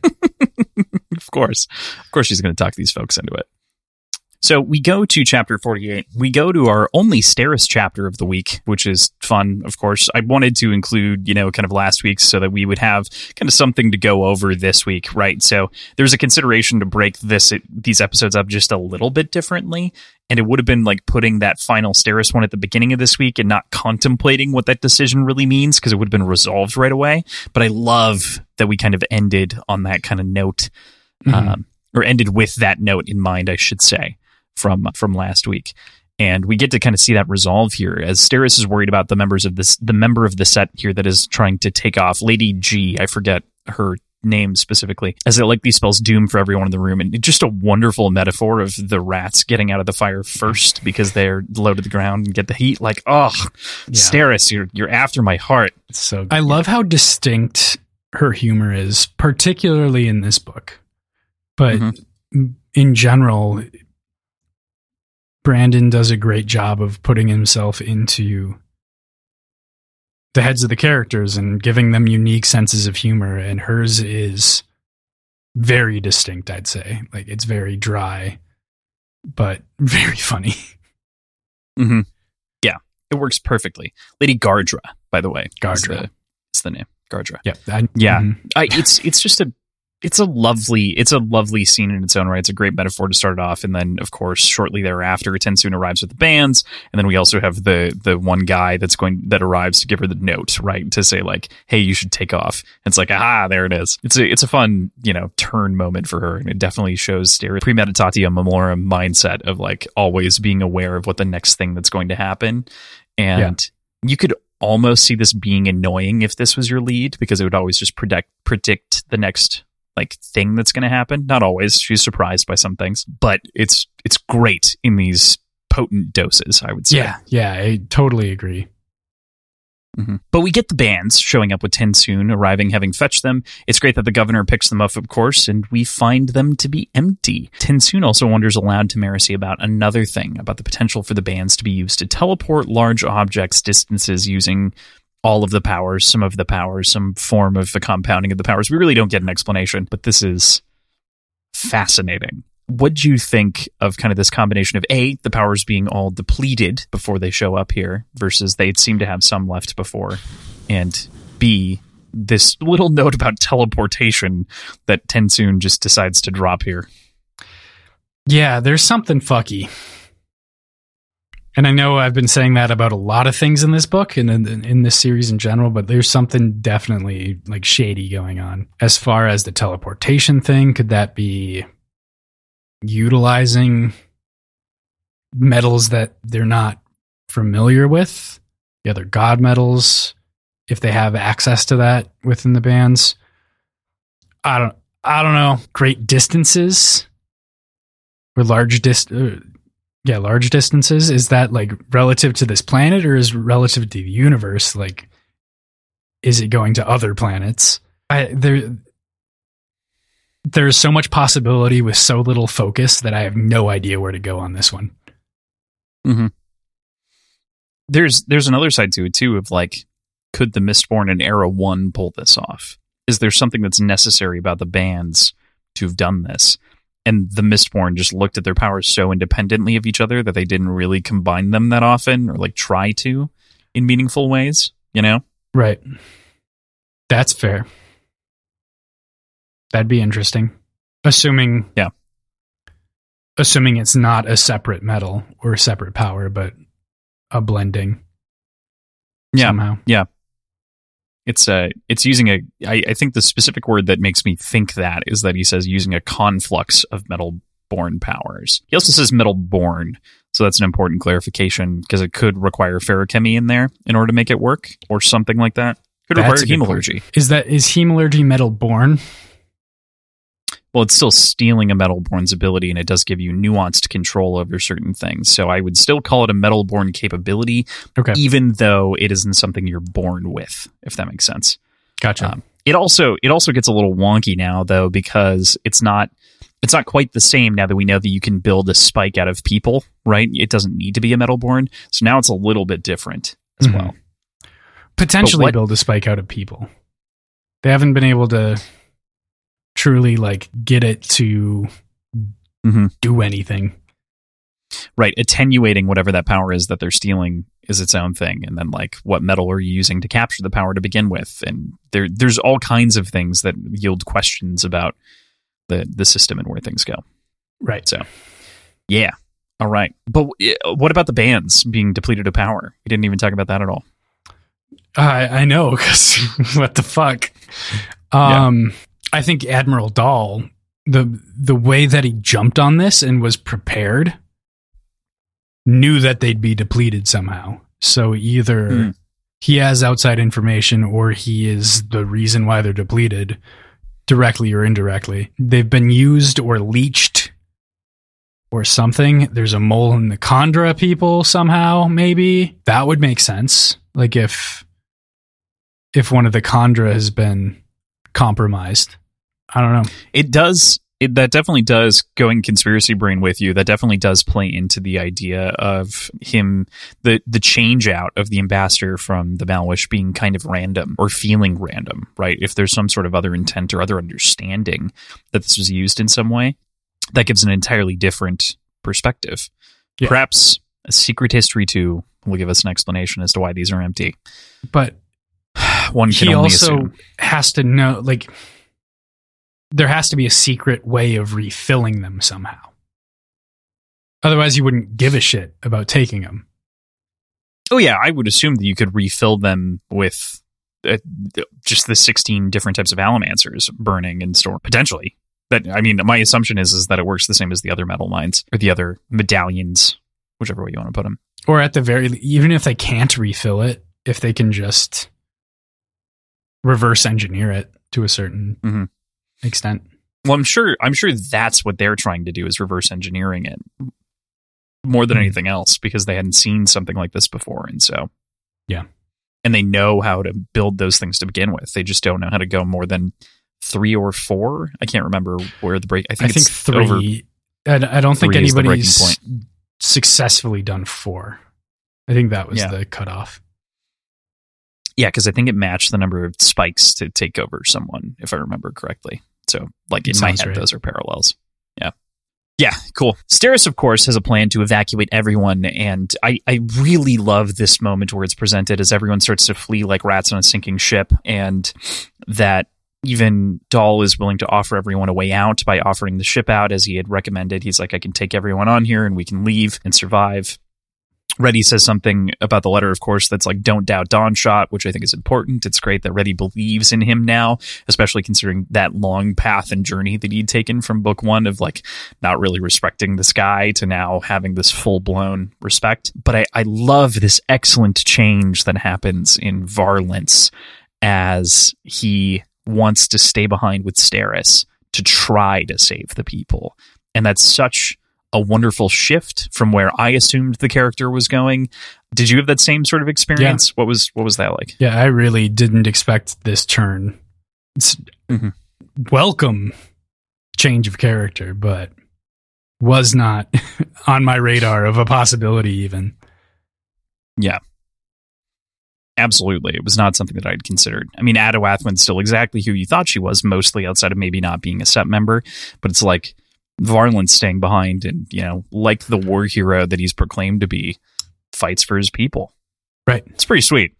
It is Yeah. pretty sweet. It's a it's a great moment. Did you have any other thoughts on the the rest of that with the Reddi and the like? I mean, it, it's fun to see him idolizing Wax a little bit in a small way. Yeah, kind of recanting his previous stuff effectively and Yeah. Yeah. But other than it's, that, it's interesting. nothing nothing in particular. Nothing substantial. Sure. All right. With that, we go back to chapter 49. We move back to Wax and Wayne, and there isn't any cover except for himself. And Wayne jumps in front and stops a bullet for Wax, and they take cover shortly thereafter as the rain of bullets come down on them. He's able to store up a lot of healing while partnered with Marcy over the case of Shape of Time and learn to shape his time bubbles very specifically. This is kind of an important thing where he's begun to be able to form these. We've seen some of them earlier, but this is a, a more specific example. But he also isn't trained as hard as Not Wayne has in this moment. Wax reminds him that Not Wax is leeching and pulsing as well as duralumin, and they plan to see if they can throw Dumad out of Wayne's speed bubble and attack. The time bubble spans the tunnel, and each doppelganger keeps their match busy. What'd you think about this? Also, interesting fact, wasn't Dumad the was Dumont the guy that made it was it earlier in this story or was it in bands? It was earlier in this story, right? The the Duralumin. Yeah, yeah, yeah. It's in this story. Never mind. Yep, yep. It's the same guy. He just yeah, same guy. I forgot which book it happened in. That was my thing. But Mhm. Yeah. This whole fight is wonderful. There's great banter between Wayne and not Wayne. Fucking infuriating. I can imagine from Wayne's perspective, Yeah. obviously. But I I found it super fun in the audiobook to go like hear the slight accent changes and, and really th- this scene came to life through Michael Kramer more than anything else. I definitely agree with you. I think that textually the scene doesn't resonate nearly as much as it does in audiobook format. I think that the just that subtle narration of like the difference between the oi she said in an exaggerated parody of his accent, that's cheating. That's cheating. Like that just feel feels so substantially different in Kramer's very capable lungs. So Yeah, yeah, yeah, I agree. capable lungs. I'm keeping that one in Capable lungs. But it is a wonderful You fight. got a I good and- set of lungs on you, Michael. You got you got a great set of lungs, Michael. It's really really nice. But Dumad, of course, also pairing off against Wax is just awesome to see. I love that we're in hmm. Wayne's perspective again here, and it's it's just great. What do you make of the fight that happens between these doppelgangers and their counterparts, though? And how about that hemalurgic gun bullet to the head at the end of this to just put down the not Wayne? Yeah. Just gonna put my conspiracy theory hat back on again. Like there, hmm. there's, I don't know if it even deserves the hat. Like it feels like there's something way more than just hemalurgy going on here. Like it, it feels too insane. I don't know. Oh, I think this is the section that it also talks about how Wayne has his metalminds embedded in his thigh. And wasn't there like a problem with embedded metalminds and like the Lord Ruler was the exception to that? But it's potential that those were actually hemalurgic spikes and not actually metalminds. Like I, I thought they couldn't be used when embedded. No, specifically they can be because even Sazed uses embedded Right. mines. Yeah. When his when his breaks right in the moment he has to fight back against Marsh You can't push on anything that pierces. or not skin. Marsh when he's fighting with Marsh. I think. Yeah. Anyway, yeah, you can't push on anything that pierces skin except for you can with Duralumin. That's what we find out. And that's how she does it as well. But she's fueled by the mists and she doesn't realize that she's doing that. So yeah. And I mean, that could be what's going on against Wayne later on, or maybe that's here, where he's talking about the coins. I think that is what what happens, or what how that's explained is that it is Duralumin that's kind of lending that ability to like push on what's embedded in him. Okay. I think that's later, but Yeah. Sounds good. needless. I, I think that that is exactly what's happening. Is it's Duralumin hmm feeling that. That- and Dumad constantly refreshing with his flask as well. So drink. Cheers. Cheers. Yeah, But It's- the, the bullet to Yeah. the head is The bullet. fucking insane. Yeah. And unclear whether or not she survives, right? Yeah, it's not made evidently clear. Yeah. I mean, what do you assume? I assume she did. She But- did survive? It almost Yeah. said like you said she did. Like Oh, no, no, no. I, She- I she assume she did. survived. just kidding. Um, Yeah. Mhm. As much as I'd love for that to be her end, right. I don't think that's the case. Not quite there. Not quite there. Yeah. I do agree with you. I, I definitely feel like that is the the gun itself just feels so cool in the way that, that it executes the shot is just oh my god mm-hmm. after after my hat you know And the sort of misdirection and the teamwork that went along with it, where Wayne keeps him distracted and drops the speed bubble to allow Mhm. Wax to sneak up behind him. Is genius. and like get that clean shot yeah it's such this is such an excellent scene this is one that i want to see adapted so badly because this one would be great Mhm. especially as the pairs fight fight off against each other. So the pair, of course, though, retreat through the street gate after having blown apart the head of not Wayne, and they take a breather here. Wax asks to speak with Wayne about how he's really doing. Wayne shrugs him off and says that he needed to get ready for the next part of the story his mom had told him about the night before she died. So the, the next part of the story that we we wander our way into is the thing about the prologue, right?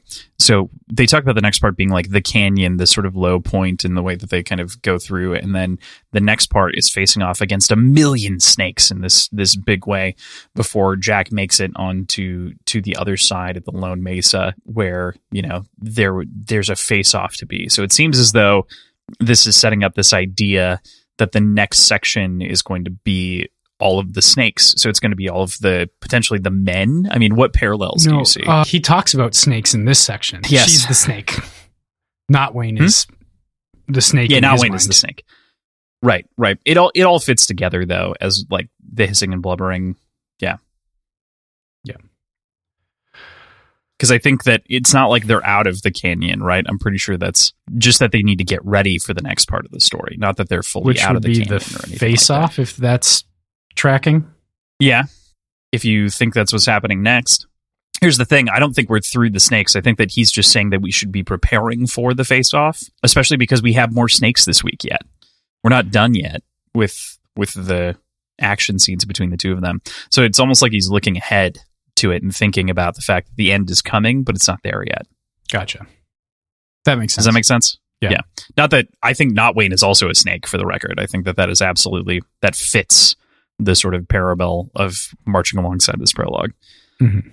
Also, I hope everyone is really impressed at how quickly we read the prologue. So, with that, let's go into chapter 50. We move back to the warehouse tunnels with Marasi attempting to catch everyone off guard here and failing to manage the scene as perfectly as she can. Moonlight is overwhelmed by the one guard that she was supposed to take out on her own, and so Marasi is forced to shoot the guard, revealing their location to everyone underground.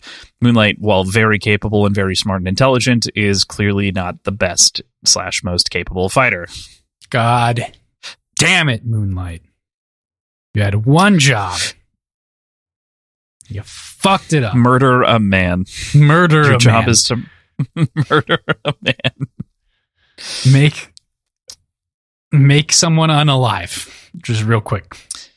Just do it. You can do it. We believe in you. You hear me? We, you believe. Yeah, no, it's a, it's it's a whole it's a whole scene for sure, and it does it does force a lot of hands for the rest of this part. We we kind of deal with the consequences of what this means is splitting this off to make it really a moment with Marasi more than anything else by the end of this week. But we aren't quite there yet. While they do manage to dispatch the guards, the th- the scientists in the room begin to burning the notes. But Moonlight does manage to save some of them from burning, even though they're incomplete. She's pretty confident that she should be able to get them back with a soul stamp, which sounds crazy Yeah. that she can rewind something that's destroyed. They also free the captives here, and one of them is one of the missing editors that has been talked about in the broadsheets, captured and used for experiments, so it seems.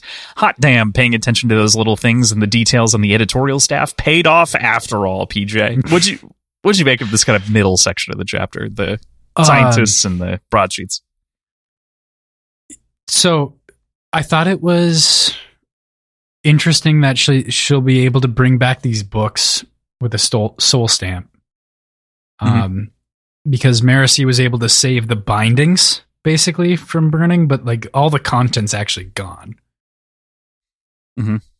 Which goes against a lot of like nat like traditional restorative magic systems. Not that that means anything here, and actually makes sense. I I am so glad that we've read this in the order that we have, and that we've come through this progression in in this story, because I feel like this would have been a, a more difficult system to for me to buy into without having the broader broader understanding of identity and Hmm. like its rooted nature of things. I know I've brought up this this sort of topic before, but like Mhm. truly had I gone into this blind without that understanding, I feel like this would have just not fit with this sort of hard magic system that's been presented throughout the rest of the books. Yeah, I I absolutely think you're right. I think that this is one of those things too that this is one of those notes where it's it's also something where this useful experiment to me of not giving you everything or like not forcing you to read everything is fascinating at this time because I know exactly how these things function once again to reiterate. And it's great to hear that this is enough substantially for you to to go along to buy into this idea and to have enough explanation of identity between Elantris and Warbreaker and also Secret History and some of the other components that have been laid out over time to paint this picture clearly because that's something you know genuinely when stuff like this kind of gets brought up out of left field is kind of a concern but he's done a really good job I think of setting the scene if you've read enough components Right. Yeah. otherwise we'd kind of be like Marasi being like this is basically magic right Yep. Pretty much. um, yeah it's it's worth pointing out i do want to mention obviously i reference the fact that this is the editor this is the editor of the two seasons but it is not the only editor that is missing so the other editor that's spoken about a couple of times is Kindlip Tyrannid, Tyranid, and so there there is more than one editor missing because this is Yeah. pure Fromad or something like that. So it does it does flip. Anyway, just want to make mention of that Yeah. And just to make sure. that's a that's a curious profession to be uh, siphoning multiple people away from. Well, exactly. It's controlling the narrative in a big way, right? Like Mhm. taking those people away is another way of removing. Funny enough, I, I feel like that's removing autonomy in its own way in the voices. And it also speaks to like silencing the like we these we've agreed generally speaking that these papers aren't a good thing for the society at large. I But think at it's the same the best time, thing that could have happened. at the same time, it's not something you should do to people. A, never acceptable, and then What about like B, dogs? worse has been done to dogs in this series. I'll just say that. Vin literally murdered a dog. Side note: I wonder if they'll they'll adapt that differently. I assume Tensoon so. ate him.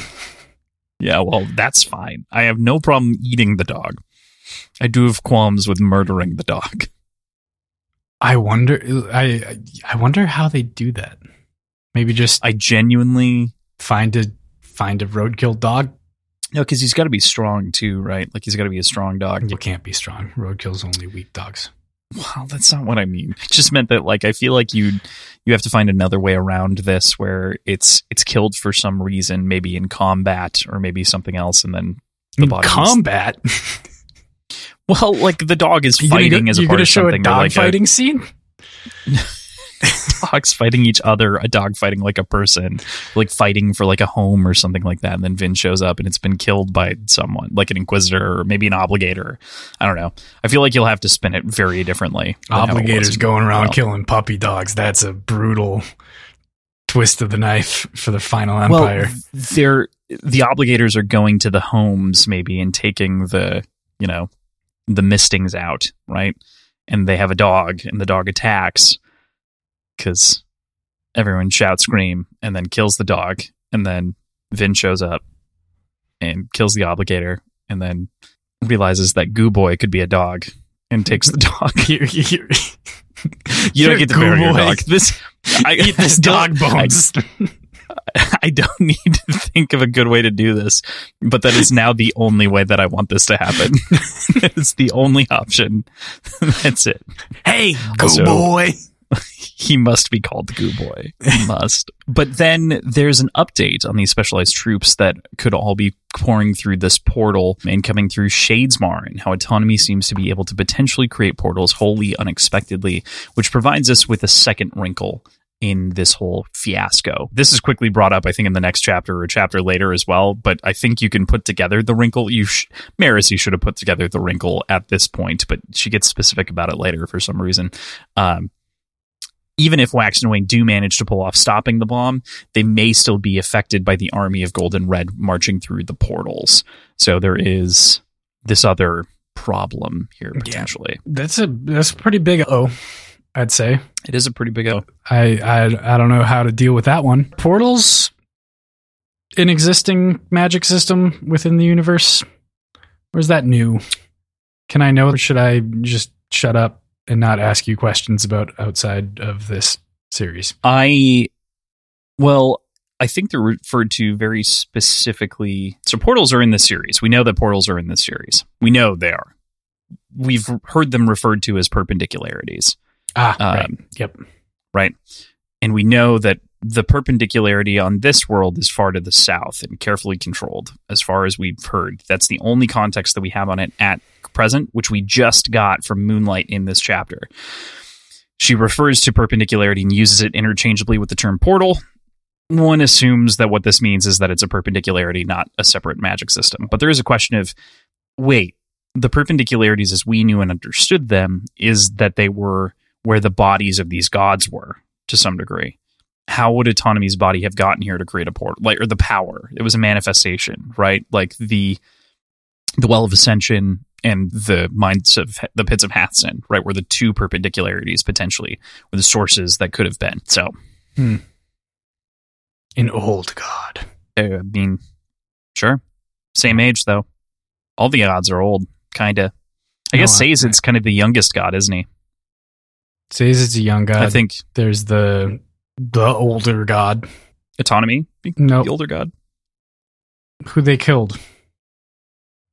Oh, Adonalsium, yeah. Yeah. Maybe this is this was his. This was Adonalsium's kingdom. Maybe. Who knows? We don't know. Yeah. Again, I want to bring it back to didn't they say that they created the planet? Didn't Ruin and Preservation create the planet? did, but I'm ignoring that. Okay. Got it. Got it. Got it. Got it. Cool, cool, cool, cool, cool. We all right. With that, we go into chapter fifty-one. The group, our trio here, is quickly ambushed by guards. With Twinsoul forms a shield wall around them, asking for a jar of Dor to fuel his creation, and fuel it he does. He goes from creating this barricade that kind of keeps them protected to making himself into a massive suit of armor. After offering an opportunity for peace to the folks, he just begins absolutely stomping these guards using the power of Silajana, saying that he is responsible, saying that he will be responsible for helping the others make their way to safety. What'd you make of our uh, Ether Boy doing his thing? What a guy. What a guy. He's Twin Soul so fucking cool. Twinsoul is Uh, so cool. And the power of the Dor is just stunning in this moment. Mhm. Like really seeing what it what power it can bring forward compared to like their normal source, I guess. It's just awesome. It's raw. hmm It is fascinating. I, I think the other thing that it really kind of paints as a picture is that it is also kind of just a, it is really just investiture in a big way, right? Like this, the power of the Dor, absolutely, you're totally correct. But also in the way that it's utilized here is really just like pure investiture. And what that Mhm. really means and yields. I mean, this feels like something ripped straight out of Avatar The Last Airbender, out of the it- I don't again. I always I always do these references right, and I'm like mumble mumble mumble, say the thing, say the thing, say the thing. But there, it reminds me very much of the armor that Toph wears in the very final episode that she rips up from the ground and wraps herself in as a metal bender, as this new metal bender. It's very cool. It's a very cool moment, and it reminds me explicitly of of this. So Yeah. I really dig that. Kind of imagine it similar, but it's like a behemoth. It's really big. Like it's, I don't know. I like it. Mhm. I like it a lot. I like it too. Do you? Yeah. Do you? Yeah. Marasi and Moonlight continue on their way, though, marching through the corridors, searching for a potential perpendicularity, and find a sign that points to the community and begins to continue to head in that direction. As they make their way further and further, there's sounds that follow them down the tunnel. And it's not as though we don't know what these are because we've read further than this, but whoo boy, is that not a nice little spooky moment to end the chapter on? Fucking yikes. Oh no. Fucking yikes. Fucking yikes, bro. Cool. With that, we move into chapter 52. This chapter, man, as we move back to Wax and Wayne, is just fucking wild. Like, we go through all of that really intense stuff down in the depths, and then we cut back up to the above ground tension here that's happening. And I just love the way that Wax truly uses his Twinborn capabilities to almost shove this entire fucking house over as he's like just absolutely throwing everything against it. It's it's great. Dropping all of his weight, right, or dropping a decent amount of his weight to provide a lot of the force for that. He finds that the house, of course, to be a lab and stripped clean while he goes and investigates the trucks. And he just takes off after them, ripping down and tearing down the streets, dodging aluminum bullets along the way as they're shooting at him while he's chasing after these trucks. And not only does this does he feel like a bullet in flight as he's described in the section, but this whole fucking section does. Like this is an electrically written action Yeah. scene. What do you The- make of the chase? What do you make this of this scene whole- was blazing fast. Yeah. Um I I love it though. like his thought process in it, giving motivations and like actions and reasoning and decision make like everything. He gives you ev- like an entire stream of consciousness. And like I just I find it very cool. I love these scenes, these action scenes from Branderson. I know I we've had our conversations about about it, but I like this is my favorite parts of these books. I, I know that I just summarized it in like great, you know, I, I made a great summary of a giant portion of this chapter, which is one of the longest chapters that we read this week. But in reality, that's what it is. It's a brilliantly written action scene throughout, and to like try to break it down beat by beat is just wouldn't wouldn't do It it wouldn't do it justice. justice, It's no. it's it's fairly self-explanatory. There's not a whole lot of character expression. It's just action, and so it just feels right in in a Yeah. lot of ways. Feels great. it does. And we, we quickly find out that one of the trucks is a decoy, and he makes it out, obviously, that there are more in the fold that are intended as decoys as well. He finds eventually and lands on the fourth truck, not physically landing on it, but he does find the fourth truck and realize that it's that, zeroing in on that correct truck, and drops all of his stored weight, landing in front of it into the metalminds and launches the final truck right back into a liquor store, much to Wayne's perhaps Wayne's chagrin. Yeah. Um, what, what'd you think of this moment? This evoked like Superman vibes for me. And like he's flying around and he's stopping trucks dead in their tracks. Like, what are, what do you want me to get out of this? I think that makes sense. But more so even than like Elend and Vin and Kelsier did as Mistborn, which we can't like not constantly, but regularly referred to as like Superman and like reckoning with the Superman problem going into this Mhm. series. This feels explicitly like Superman. Not only does it feel like Superman, but after you said that, the only thing that I can picture in my head is the Superman punching the truck from the like early that like iconic image. exactly. And if it if this isn't produced in film or TV or whatever to look almost the same without him actually touching the truck, I will be angry because this is definitely an homage. There's no way it's There's not. no way it's not. Um, the only side of this that isn't an homage is the fact that it does flip over him into the building but yeah. with a bomb in it, no less, or what we assume to be a bomb in it. It ends up not being, but of course, that is a genuine curiosity. yeah. Yeah, that would have been rough. That would have been real rough. It would have been really bad for the liquor store. You know what I mean? I mean, And the guy inside. and how, how many, how many mile radius? fair point. Fair point. good, good call. Yeah, yeah. the city. Wex Wex drops, flips the truck, nukes the city, bakes the underground, likely because of the nuke collapsing all of the tunnels, and then autonomy can't invade because the perpendicular perpendicularity is covered too. Yeah, Everything's then- taken care of. We just then lost Wax all of goes our home and plays with the kid, and everything's No, cool. Wax died because he's right next to the bomb. Not allowed. what do you mean? if anything, Wayne could have survived because he's far enough away, but maybe. Maybe. maybe and because he can heal himself that would be it those would be the only reasons but i, I love i love that comparison that's great um, but more importantly perhaps is the recognition in this moment that despite this superheroism that we're describing that we've talked about a little bit before in this episode that he really doesn't want this life anymore like he's willing to do this as the job that it is and he's treating it like the job to be harmony's sword to be this arm of god basically in these moments but that in reality, what he wants is his normal life back and to fly, be flying his son around in these moments. It's just such a lovely character moment, especially, I mean, we've talked about kind of the bits and pieces, but this is him showing and exemplifying these, this ability and these powers and capabilities and just being like, this isn't me anymore. I'm still good at this. Clearly, I could be doing this, but this isn't who I want to be. And that's so good. Yeah, like you said, we've we've talked about this and we've we've hinted at it, we've guessed it, we've taken it as truth, truly. But Mhm. it's really nice to see it in such plain words in his own perspective. Um, that he's Yeah. truly grown out of this life wholeheartedly. What I'm curious about now, assuming he makes it home after this inner monologue, does he still maintain that little ritual to Leslie's jacket and hat? I think he would. I think so. Why? Okay. Why don't you think he would? Do you because think I think this is his like active realization that he's put that behind him.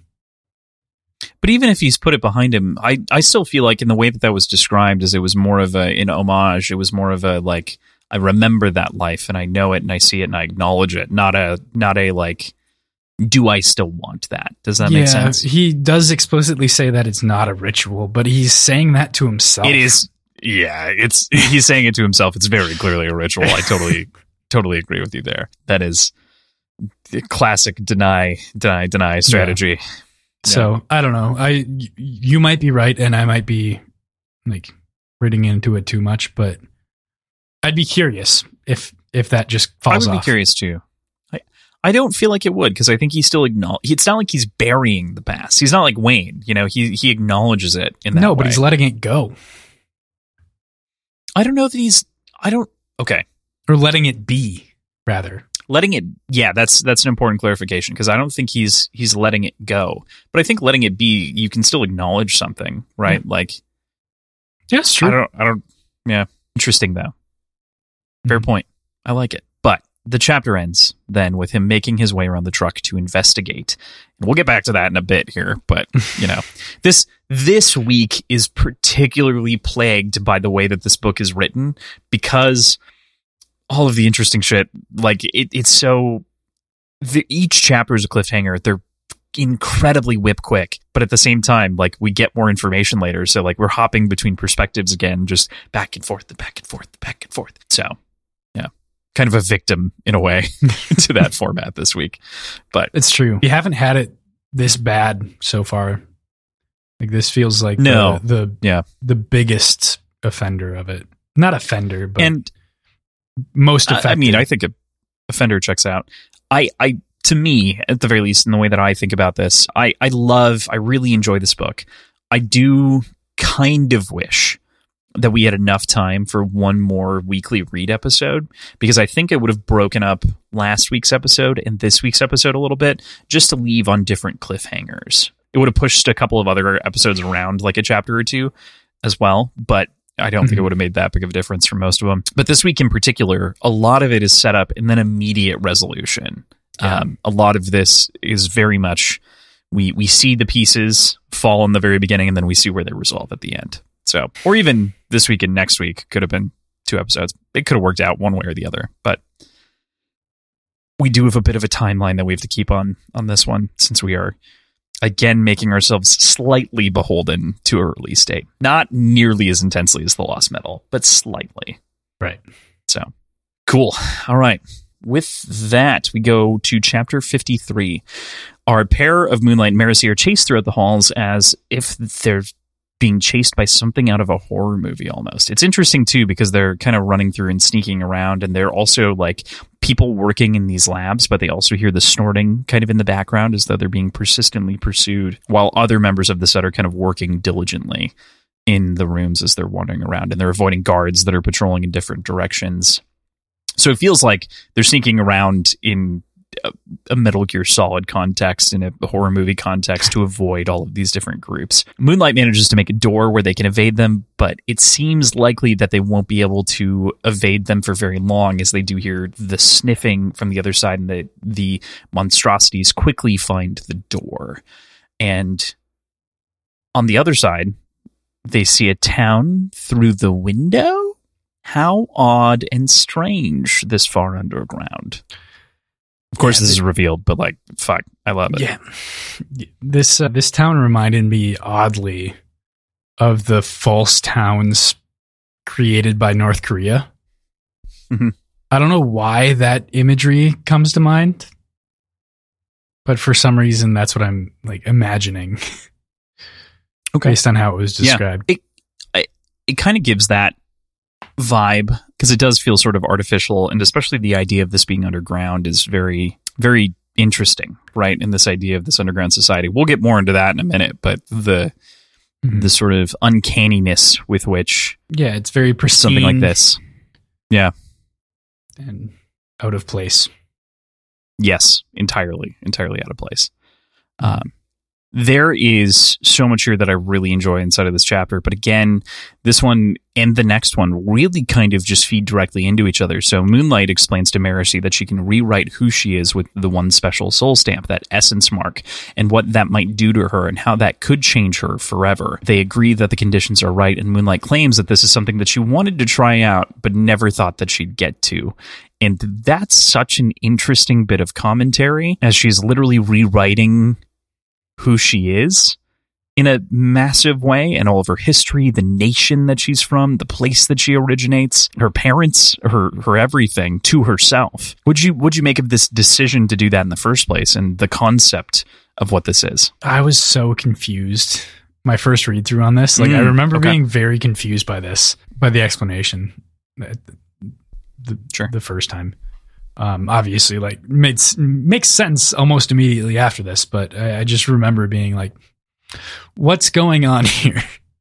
like I was intrigued and excited about the prospect, but I had no idea where she was going with this Mhm. and what was actually going to happen. Yeah.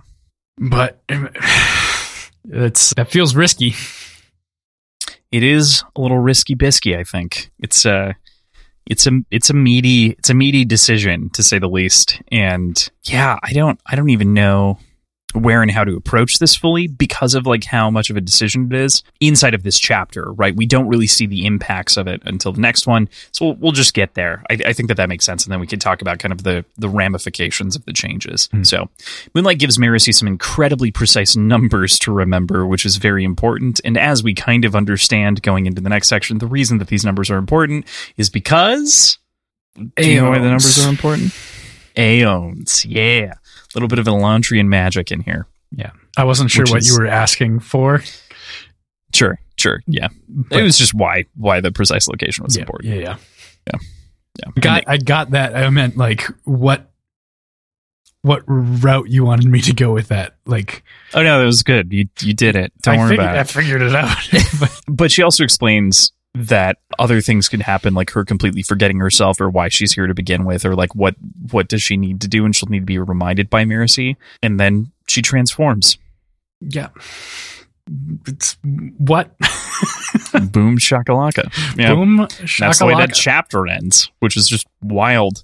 Mhm. Um, we go into chapter 54 and we immediately move to the transformation. She draws in a full jar of Dor immediately as opposed to feeding on it like Silajana did or twins and begins glowing like a radiant being, becoming a full blown in everything but name. It's very obvious, of course, what she is if you've read Elantris. If you haven't, this is not very clear, but she becomes a full blown Elantrian in the moment. And after a brief re education from Marasi, Moonlight kneels down and begins drawing and using a map with a rune. And it seems to become clear at this point that perhaps she ended up becoming an Elantrian, and now she refers to herself as Shay I. I say full blown. And I, I clarify those two full blown Elantrian as a magic user, but she actually is from Elantris in the way that she refers to herself and names herself. Not and this is interesting because we didn't know you don't know her name. you didn't know her name. And so I I don't know what to tell you. She even refers to Rin the Aeons and the like to make it very clear that we're talking about Elantris and to make her directly connected to the city of Elantris. What thoughts do you have on this ridiculous scene? Like ridiculously cool for the record, but yeah, everything about this scene was amazing. Super, super, super cool, like you said. There is a note about the runes being drawn that Marasi sees. Like she Mhm. she draws a rune, and she says it looks like the basin with a slash through it, Mhm. instead of the sundered like landscape that that's seen in the runes in Elantris. Mhm. How would she know to do that? What do you mean? She's she's informed that she needs to do that, right? Oh, is she? I think. Let me let me do this real quick. Glistered to fade almost immediately, but she knelt on the ground, began drawing with her finger. She consulted the map, which was left by Moonlight on the ground before this, and so she's drawing it. And then yeah, and then she draws. So it's it's the basin. There's no line through it, but then she draws the ruin at the center, right? Because all of the aeons are effectively captured inside of the map or drawn with in in acknowledgement of the location in which they're in, which was Elantris for all of Elantris. So Right. Okay. Now I understand. I, I had missed that. Yeah. She consulted the map.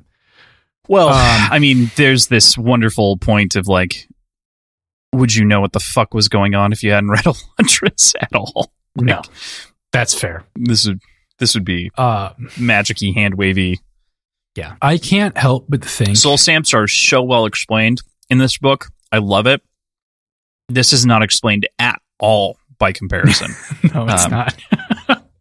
Thankfully, we don't see it used more than the one time on screen, but like, how is she going to survive that? Why would, you know, anyway, Yeah. just Anyway, wanted to yeah. yeah, yeah. add that stoke of clarity. I I guess my biggest feeling on Shay I is that she seems very nice and benevolent and helpful and willing to to be helpful, but she doesn't necessarily seem like somebody that will willingly just change back. Like I feel like that's going to be a problem. So do you think that she's going to be trapped as an Elantrian? Like, she just is I. J.I. now.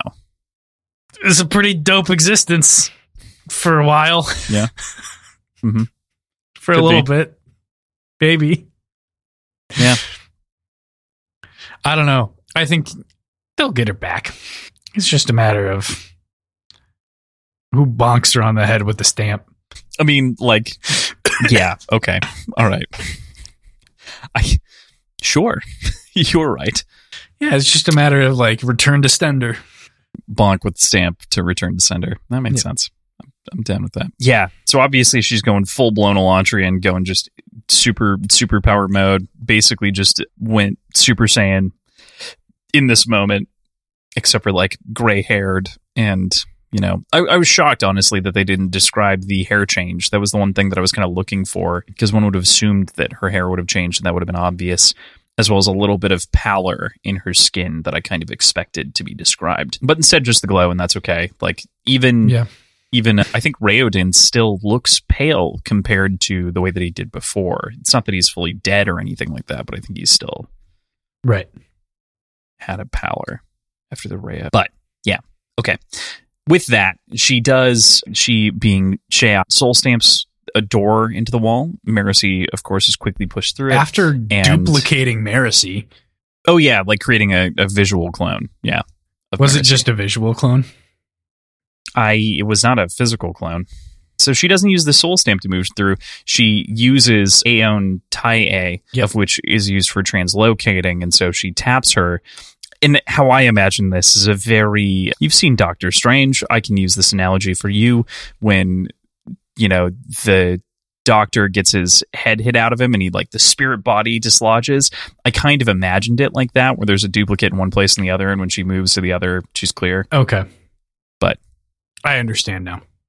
yeah that was kind of my my understanding of it at the very least again i don't think it's perfectly clear Well, I think that's probably intentional to a certain degree because this is describing Elantrian magic through the eyes of Marasi. absolutely i just mean that i also don't think that it's perfectly depicted as far as an That's true. understanding of how exactly she went from a to b that's really what i mean because i'm totally with you that like to Marasi, this should appear like magic because she has no understanding functionally of how any of this works. At the very Yeah. least, with the soul stamps, she could understand and like look for something. But here, she doesn't even know what to look for, and so we don't get an explanation. Usually, genuinely, usually you only see that kind of stuff in like first person POV. You don't get such a limited, like third person limited is actually absolutely a thing. That's what we're in for the story, third person limited. But generally, third person limited isn't this harsh on some of those things. And this feels very harsh as far as perspective goes Yeah, in this moment.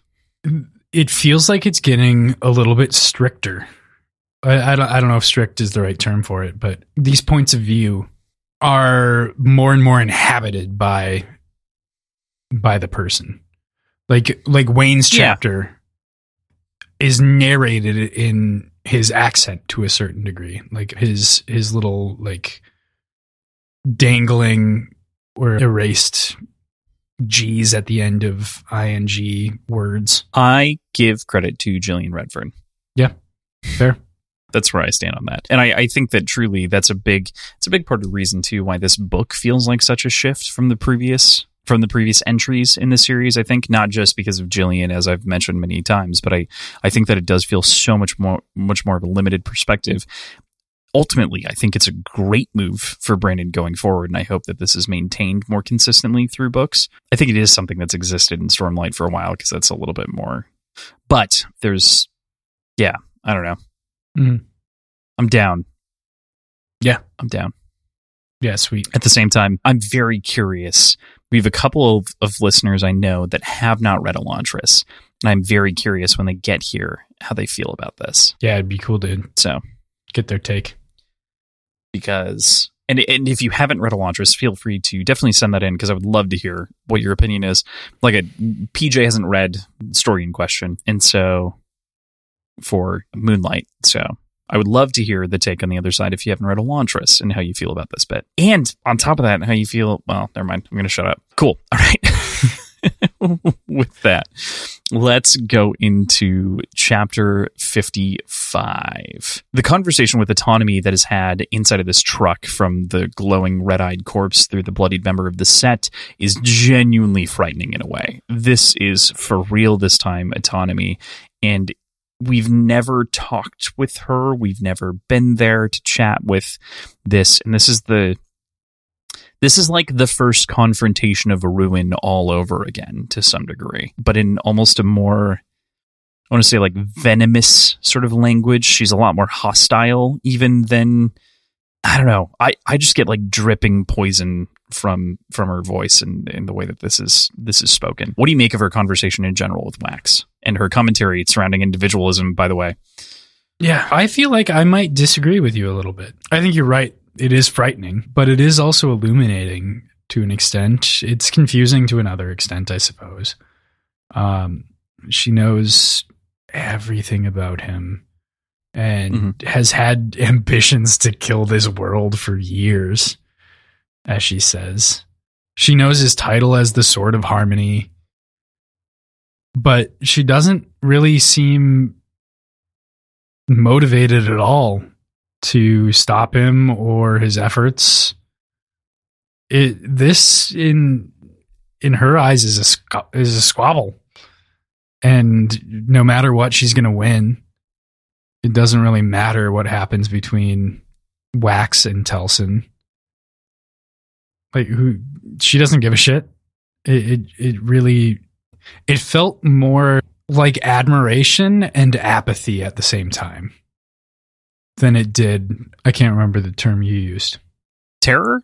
Individualism? Mm. I compared her to ruin. It, it wasn't antagonistic, but it was oh, something like that. Venomous, like venomous. her. But it, okay, all right. I, I understand. I think I understand where you're coming from. Sorry, finish your. No, no, no, no. That was it. Yeah. Okay. I I definitely understand where you're coming from. I still feel like that though ultimately amounts to venomous talk, right? Because like she is indifferent to that response and as such she's like whatever dude like you're you're still screwed either way and that can be i i imagine the the primary villain of book 5 that's not a POV of Dark Age right and i have very similar moments as i imagine the dialogue between these two because she is anticipative of all of these things. And she's like, regardless of whether or not you take care of the bomb, like I have an army coming. I don't give a shit. And she's there is a there's an element of indifference, but I think that indifference is still venomous. Like it's it's more of an okay. adjective on how she's speaking, not an adjective about all of how she's acting, if that makes okay. sense. Yeah. I think that she is indifferent. I, I'm totally with you on that. I just think that there's also sort of a venom to her language and the way that she approaches it all. I got that. Okay. Does that make sense? Okay. Yeah. I'm I'm totally with you though. I, I think that you nailed it on the head as far as uh, as far as her depiction goes. There's there's I mean, one of the most interesting things that she says is like, think what you wish, but you yourself know the strength, the capacity one has in those moments before death it is when the soul is pushed to the limit that true exceptionalism manifests. And so there must be consequence, as final and terrible as death for failure. And I think at that point she's talking about Telsin and what if he stops her? It's like that's fine yeah, basically. Like, you fucked up. I don't need to. I don't need to do anything. And then she ends it with prove you deserve it. And that's just such again, I get to the venom, right, of like this final this final statement. And that's one of those things that just stands out to me is this moment of like her looking up and being like, prove you deserve it. And I can just imagine that character that's saying that in the moment, the dead corpse with the red glowing eyes, just like ends with like a cocked smile on their lips. And that is exactly how I imagine autonomy. All right. Yeah. Yeah. I could see that. Yeah. It's good. It's good. Any other thoughts on this section? I mean, obviously, this is a petty squabble, but, you know. Uh, this, no, I, I mean, think I I think I covered everything. Okay, I, ju- I just didn't want to. Yeah. I wanted to make sure that you know. No, obviously, no. I cut you You're off good. and feel bad, but okay, cool.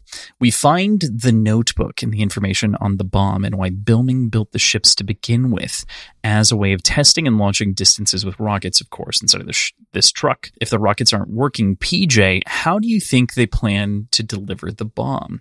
Do you think they got one to work? What's what's your thought? I don't think they got one to work because if they had, I think they would have launched it. Like I, I don't. What are they? What are they held up on if they got it to work? Mhm. Um, my guess is that Admiral Dahl is an inside man for the set, and they plan to use his warship as a means of literally just dropping the bomb on the city. Hmm. Like that's not inspected as it comes in, because why would it be? Okay. So, chuck that thing up there and blow the place to to shit. All right. Yeah. Makes sense to me. Yeah. Fair enough. I'm making that a prediction for what it's worth. I meant to to begin with. Like this should have Yeah. been a predictive thought, figured but I, I feel like you also worded it like a prediction. So Yeah. That sounds great to me, my friend. I also love that Wax pays the man for the log shine and for the damage done to his shop in general. He just gives him cash. It's not described how much money he gives him. He just gives him money. I don't think beer. I think he gives him all the money for the shop, what you got there, and takes him and goes. It's not described. I, I I feel like you're correct. I, I want to I want to definitely agree with you. I think in, in That concept log shine. Yeah. So I, I think it's a I think it's a really great moment where he pays the man for for the shop one assumes and is like, well, I just gave you what I would assume is too much money. I would assume that Wax gave him too much money to repair the shop. He probably just has so much on him because he's just obscenely wealthy. And then it's like, can I have that? And the shopkeeper's like, yeah, you can. That's, that's sort of Be the four clips. That would be funnier. And it's like, can you take it out of that? it's like, no, you just gave this to me. no, this is mine. Yeah. I'm not in the business of handouts, Crossland. I'm imagining like a more asshole-ish version of Wax for just a brief second, but like a vindictive character in Wax's shoes in this moment, like an anti-hero of sorts, would use his capability to push the caps off of as many bottles, like one at a time. You know what I mean? Like he'd he'd have all. just start pushing them. so funny. Just start wrecking the store slowly by flicking the caps. Ding, ding, ding, until he recognizes what's going on. Oh man, that'd be so good. God, that's got to be possible, right? It's got to be possible entirely. Oh, that'd be The so bottles cool. would jangle too in a in a twelve pack or yeah, yeah, exactly. That'd be such a cool idea. Anyway, he gets the log shine from this man, however he does, and then hops back to Wayne. And this is a really sweet moment where they get to share this rare beer together and take a little break, like they had mentioned taking earlier, but for this time maybe a little bit of a longer one and a break for the week for us. This is the last of the chapters that we see them this week. What do you what do you think of this moment? Obviously, they're sharing a beer, so cheers for the Cheers. wholesome bit. Sometimes, Crossland, all you need is a cold, familiar beer with a friend, Aw. and that just makes everything better. That's the whole Uh, basis of our show. yeah, a little bit Pretty much. until you forget to buy beer. This is true. I did take a swig of whiskey, so here we are.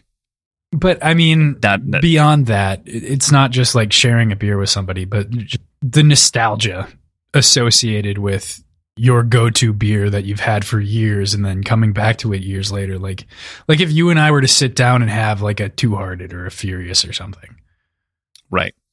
Yeah, I truly, in my head, after re-listening to this this morning, I desperately wanted to make it to a a place that I could buy beer. I don't have to go to a liquor store. I could go to the fucking gas station. Anyway, I wanted to go to a place where I could buy beer and get a two heart, like find two hearted, and then Yeah. be like, PJ, go get a two hearted, and then like pop that and have that be the thing because that's well distributed. But Yeah. needless, I did not have time.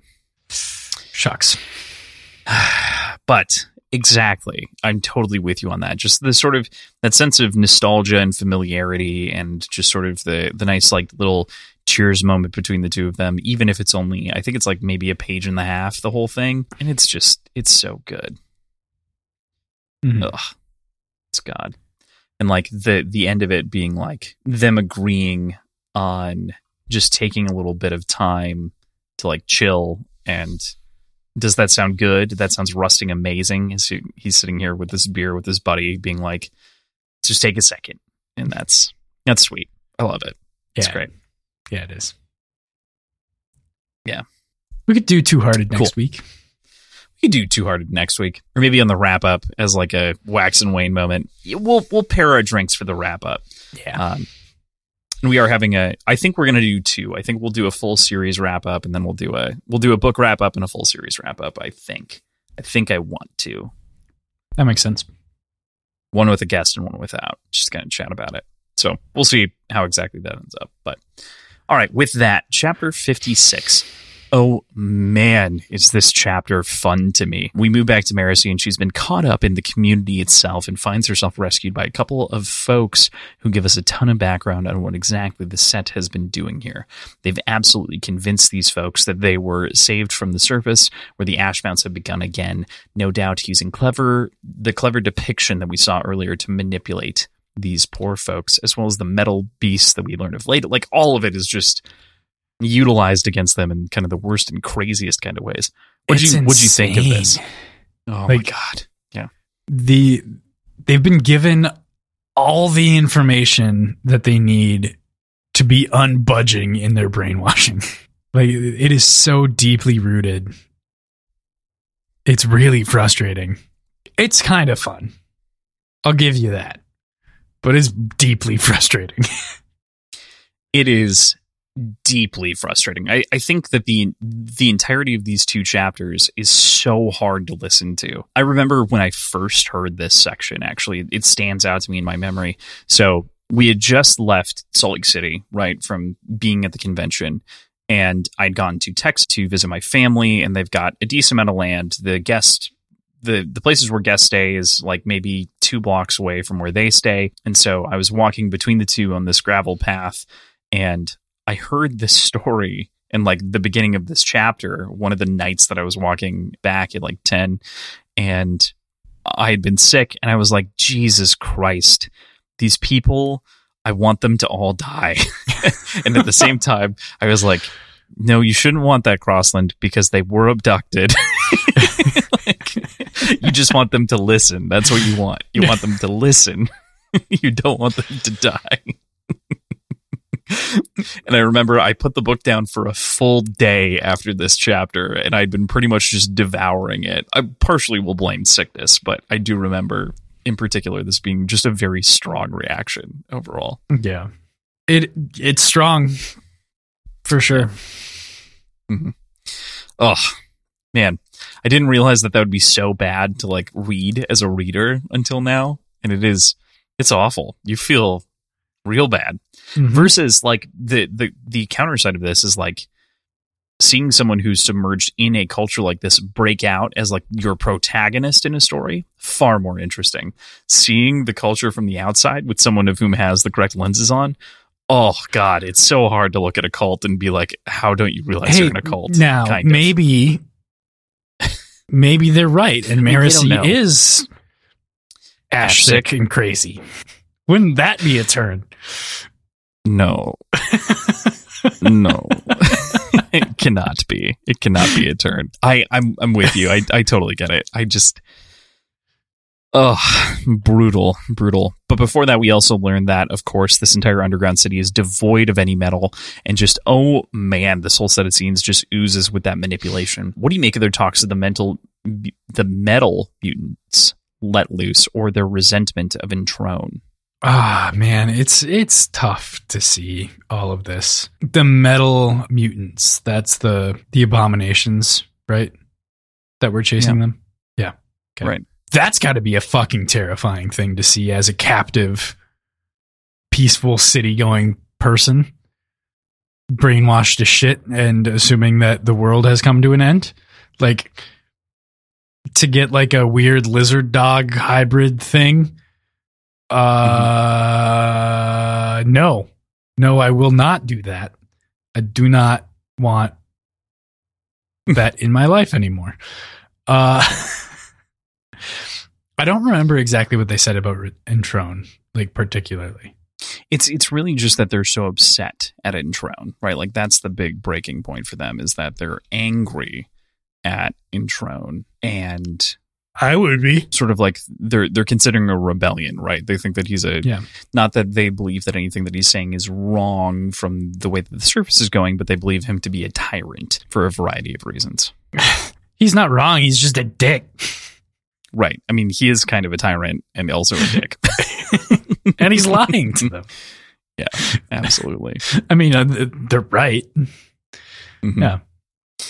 Totally. Oh man, I I definitely before we get too far away from it, I know I, I brought up the sort of North Korea fake city thing, but um, being in the midst of it, it almost feels like a vault city in Fallout, but nothing actually happened up top. Mhm. I don't know. Yeah, absolutely. It totally feels like that. Mhm.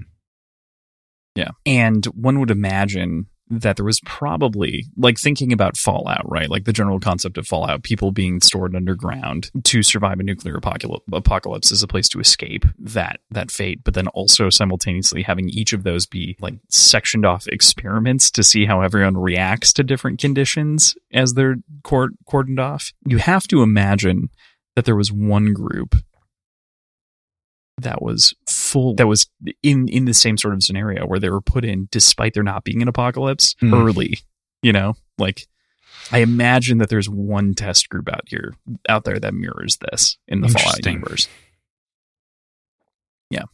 Yeah. and then maybe they were released to a real apocalypse after like the test time was up or something like that which would be so funny That'd be fucked.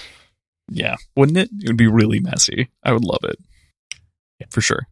Ah, yeah. Okay. So, Marasi, of course, connects the dots as she stares at this blonde woman of whom is here in the group, and she recognizes Armal Harms, of whom is her cousin, kidnapped by the Vanishers and Miles Hundred Lives. All those books, I mean, years ago. what do you what do you make of this revelation of family? He didn't forget about them. They're still here. They're still relevant. you you did have those big statements about them being forgotten so it is kind of it is Yeah. fun it is funny that it is they're still here pj they never went away mm, they went somewhere. yeah sure okay they did go somewhere i guess Forgotten. I guess. Man you were so on it for a while like thinking that they were and that i was like i know that they're coming. They gotta be. They gotta be coming. And then when i was finally able to read the book you know to to get that context i was like of course naturally they had to be resolved. It would have been mm-hmm. so weird. It would have felt bad if they were just a footnote somewhere you know? It yeah, I agree. That wouldn't would've have been been satisfying at Right. Yeah. So with that, we get into our final chapter of the week, which is again the same Marasi perspective and just a little bit more in the meat. So we go into chapter 57. And this revelation is really complex and weighs heavily on Marasi.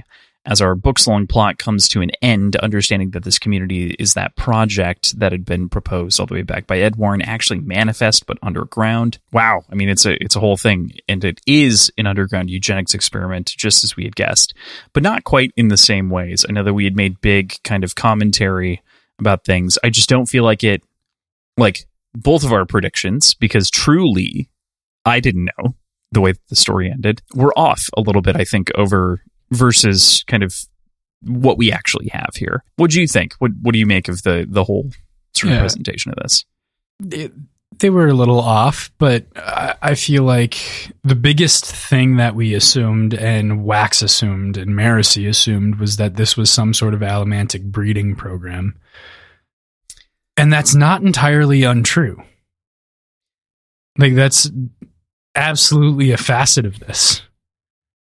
It's just a Mhm. lot more complex and fucked than that. Um, because it, it it's paired with this potential farming of spikes without killing people because Mhm. it's it they make commentary about how you get better results based on like genetic likelihood that you'll have an allomantic ability not whether or not you actually do. Yeah just there there's a whole lot that this community can produce for the set including people and spikes basically. Yeah it makes for a really kind of horrifying understanding. Yeah, it it does. It's you, you know the one the one thing that I was always thinking of like the word the context of the word breeding to me is always what gets me in this is that like breeding has this particularly like forced concept if that makes sense. Not to say that it's not inside of this community to some degree of course even like cordoning them off but breeding just means something a little bit different than what we actually got as a result. That was kind Right. of my qualm with our prediction or, and and wax and wane and Marasi's kind of thoughts. Yeah. Is that Yeah. gives it a much harder not that that's not actually what's happening but yeah Uh, the the term definitely has a connotation yeah it evokes something very different yeah Yeah. Right. But yeah, you're you're totally correct. It- this is there is this whole kind of really farming humans thing here that is a a real deal. That's a that's a serious fucking problem. i mean that's a And- dracula move right there That is a Dracula move right there. that is absolutely not only is that a Dracula Castlevania move, but that is also a Dracula Dracula move in all ways. So it's it's interesting to see this side of the plan play out for everyone involved, and uh, to see this side of this scheme finally be resolved in this way. Book's long payoff, and I'm I'm glad that it was, and that it feels so satisfactory at this point. These people, though, man, I, I know that we already talked about this, but it's hard to listen to Marasi talk to these people in the back half of this. We it hurts because obviously we know that they're wrong, and yet just like Marasi, I feel compelled like to help them. Like I feel the desire that they need to be helped, and someone has to do it. Someone needs to slap them to wake them up. Not only that, but of course, when Entrone comes on over the loudspeaker announcing that there is someone with ash sickness among among them, there's a big question mark about what they're going to do, and the fact that they do the right thing and hide her, I think, is just an excellent, excellent note. I was genuinely surprised that they did.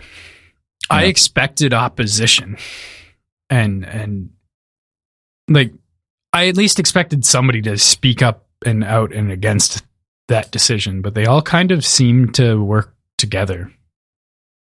Yeah, absolutely. At the very least, they are all in agreement. It's kind of like this micro council of people of whom are kind of planning a rebellion. It seems like Mhm. underneath the guys. So, like, even the stability of this cordoned off community is definitely called into question. Yeah. in the long term.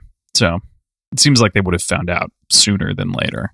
Obviously, we know as well that the metal mutants are used against them, and those are the four-legged hybrids and the hemalurgic constructs that we've seen before, used against both Wax and now Marasi and Moonlight at this point. So, lizard. yeah, the the dog thing, kind of human lizard dog with the shoulder spikes.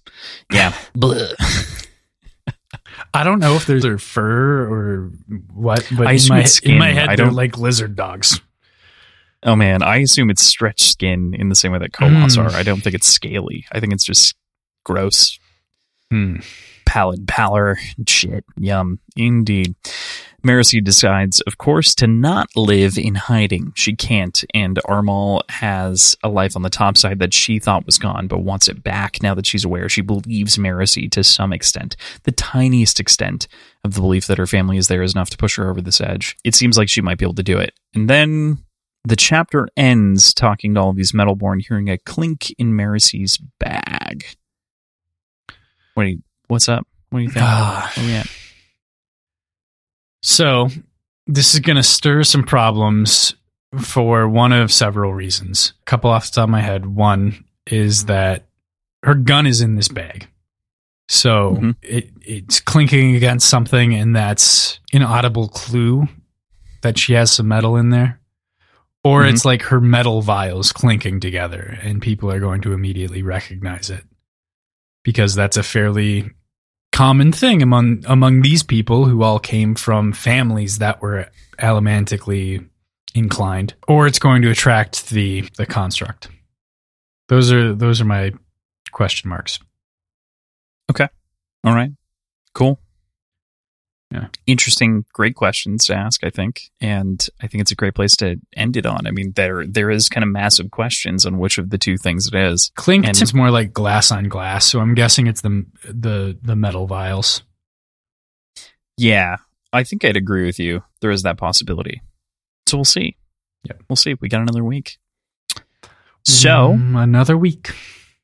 Another two weeks of this book, rather, but we've got another week of reading at the very least. Two, if you think of everything. So next week, we continue The Lost Metal, reading chapters 58 through Who- 66 Who wrote that book? Go ahead. by Brandon Sanderson. We never put the author in this title, you motherfucker. Again, chapters 58 through 66. A shorter week than many of the previous weeks that we've had. Actually, rather, the next two weeks are significantly shorter page count wise than the last couple of episodes, but that's to break things up and give it good space to kind of resolve everything. So, Yeah, things start to happen really quickly in these books. Typically, It's true. It's true. Tend to what's what's called when like snow rolls downhill really quickly after sometimes like a shockwave. fight. Is there a snowball fight? I don't think that's it, but a, Brander ball fight. a Brander ball fight. That's what it is. It's a Brander ball fight. Yeah. So the Brander ball fight starts next week. Clearly, with the way that things are going. So again, fifty-eight through sixty-six for the beginning of the Brander ball fight, as it were. So that's where we'll leave you for this week. Thank you, as ever, to our producers Tim and Andrew for helping us keep our show's lights on. Also, you can check out our show or out. Yeah, you can check out all of our links in the show notes, where you can find our schedule, our Patreon, our previous episodes, our websites, our social media accounts, all in one very nice, easy, wonderful, sexy location. We also want to take a second today to thank our new barback, Cypress. Thank you for joining us on the Patreon. We really appreciate your support. We hope that you enjoy your Devil's Cuts as well as joining the Discord community and hanging out with us there. We're having a great time enjoying your re- your first. I'm enjoying your first time read along of of the first law so far. So thanks for hopping right in there. Really Yeah. appreciate it. Excited to have you. diving in on the on the community. It's been great. So Yeah. and we've, we've As PJ, interacted before, so it's it's great to continue this this little friendship. we've both called out Cypress and thanked Cypress many times for questions over the course of the show. Yes, So absolutely. um, we appreciate you endlessly. But regardless, you can find us. PJ had mentioned all of these different places. If for some reason you can't find us in the show notes, you can always find us at Words Whiskey Pod on Twitter, Instagram, and Reddit. So long as those places continue to exist, you can send us an email at wordsandwhiskeyshow at gmail.com. You can reach out to us and join along with Cypress and many others over the last month. Patreon.com forward slash words and whiskey. And you can also find our t-shirts on TeePublic for now. Get those before they disappear. Did you that, hear him correctly on Twitter, Instagram, and Reddit for for forever? As long as those websites exist, Crossland will, even as a ghosty, hang out on there. I said you can find us there. That does not mean that I'm hanging out there. We I think that means exist on said out. platforms. I don't know that it does. Oh, You're you did say us. Shit, I'm implicated. I did. this. All right. Um, Well, thank you everybody for your support. It really, it really is great, and like is the motivation that keeps us doing this show. yes. We love you dearly. We'll see you next week. Goodbye. Goodbye.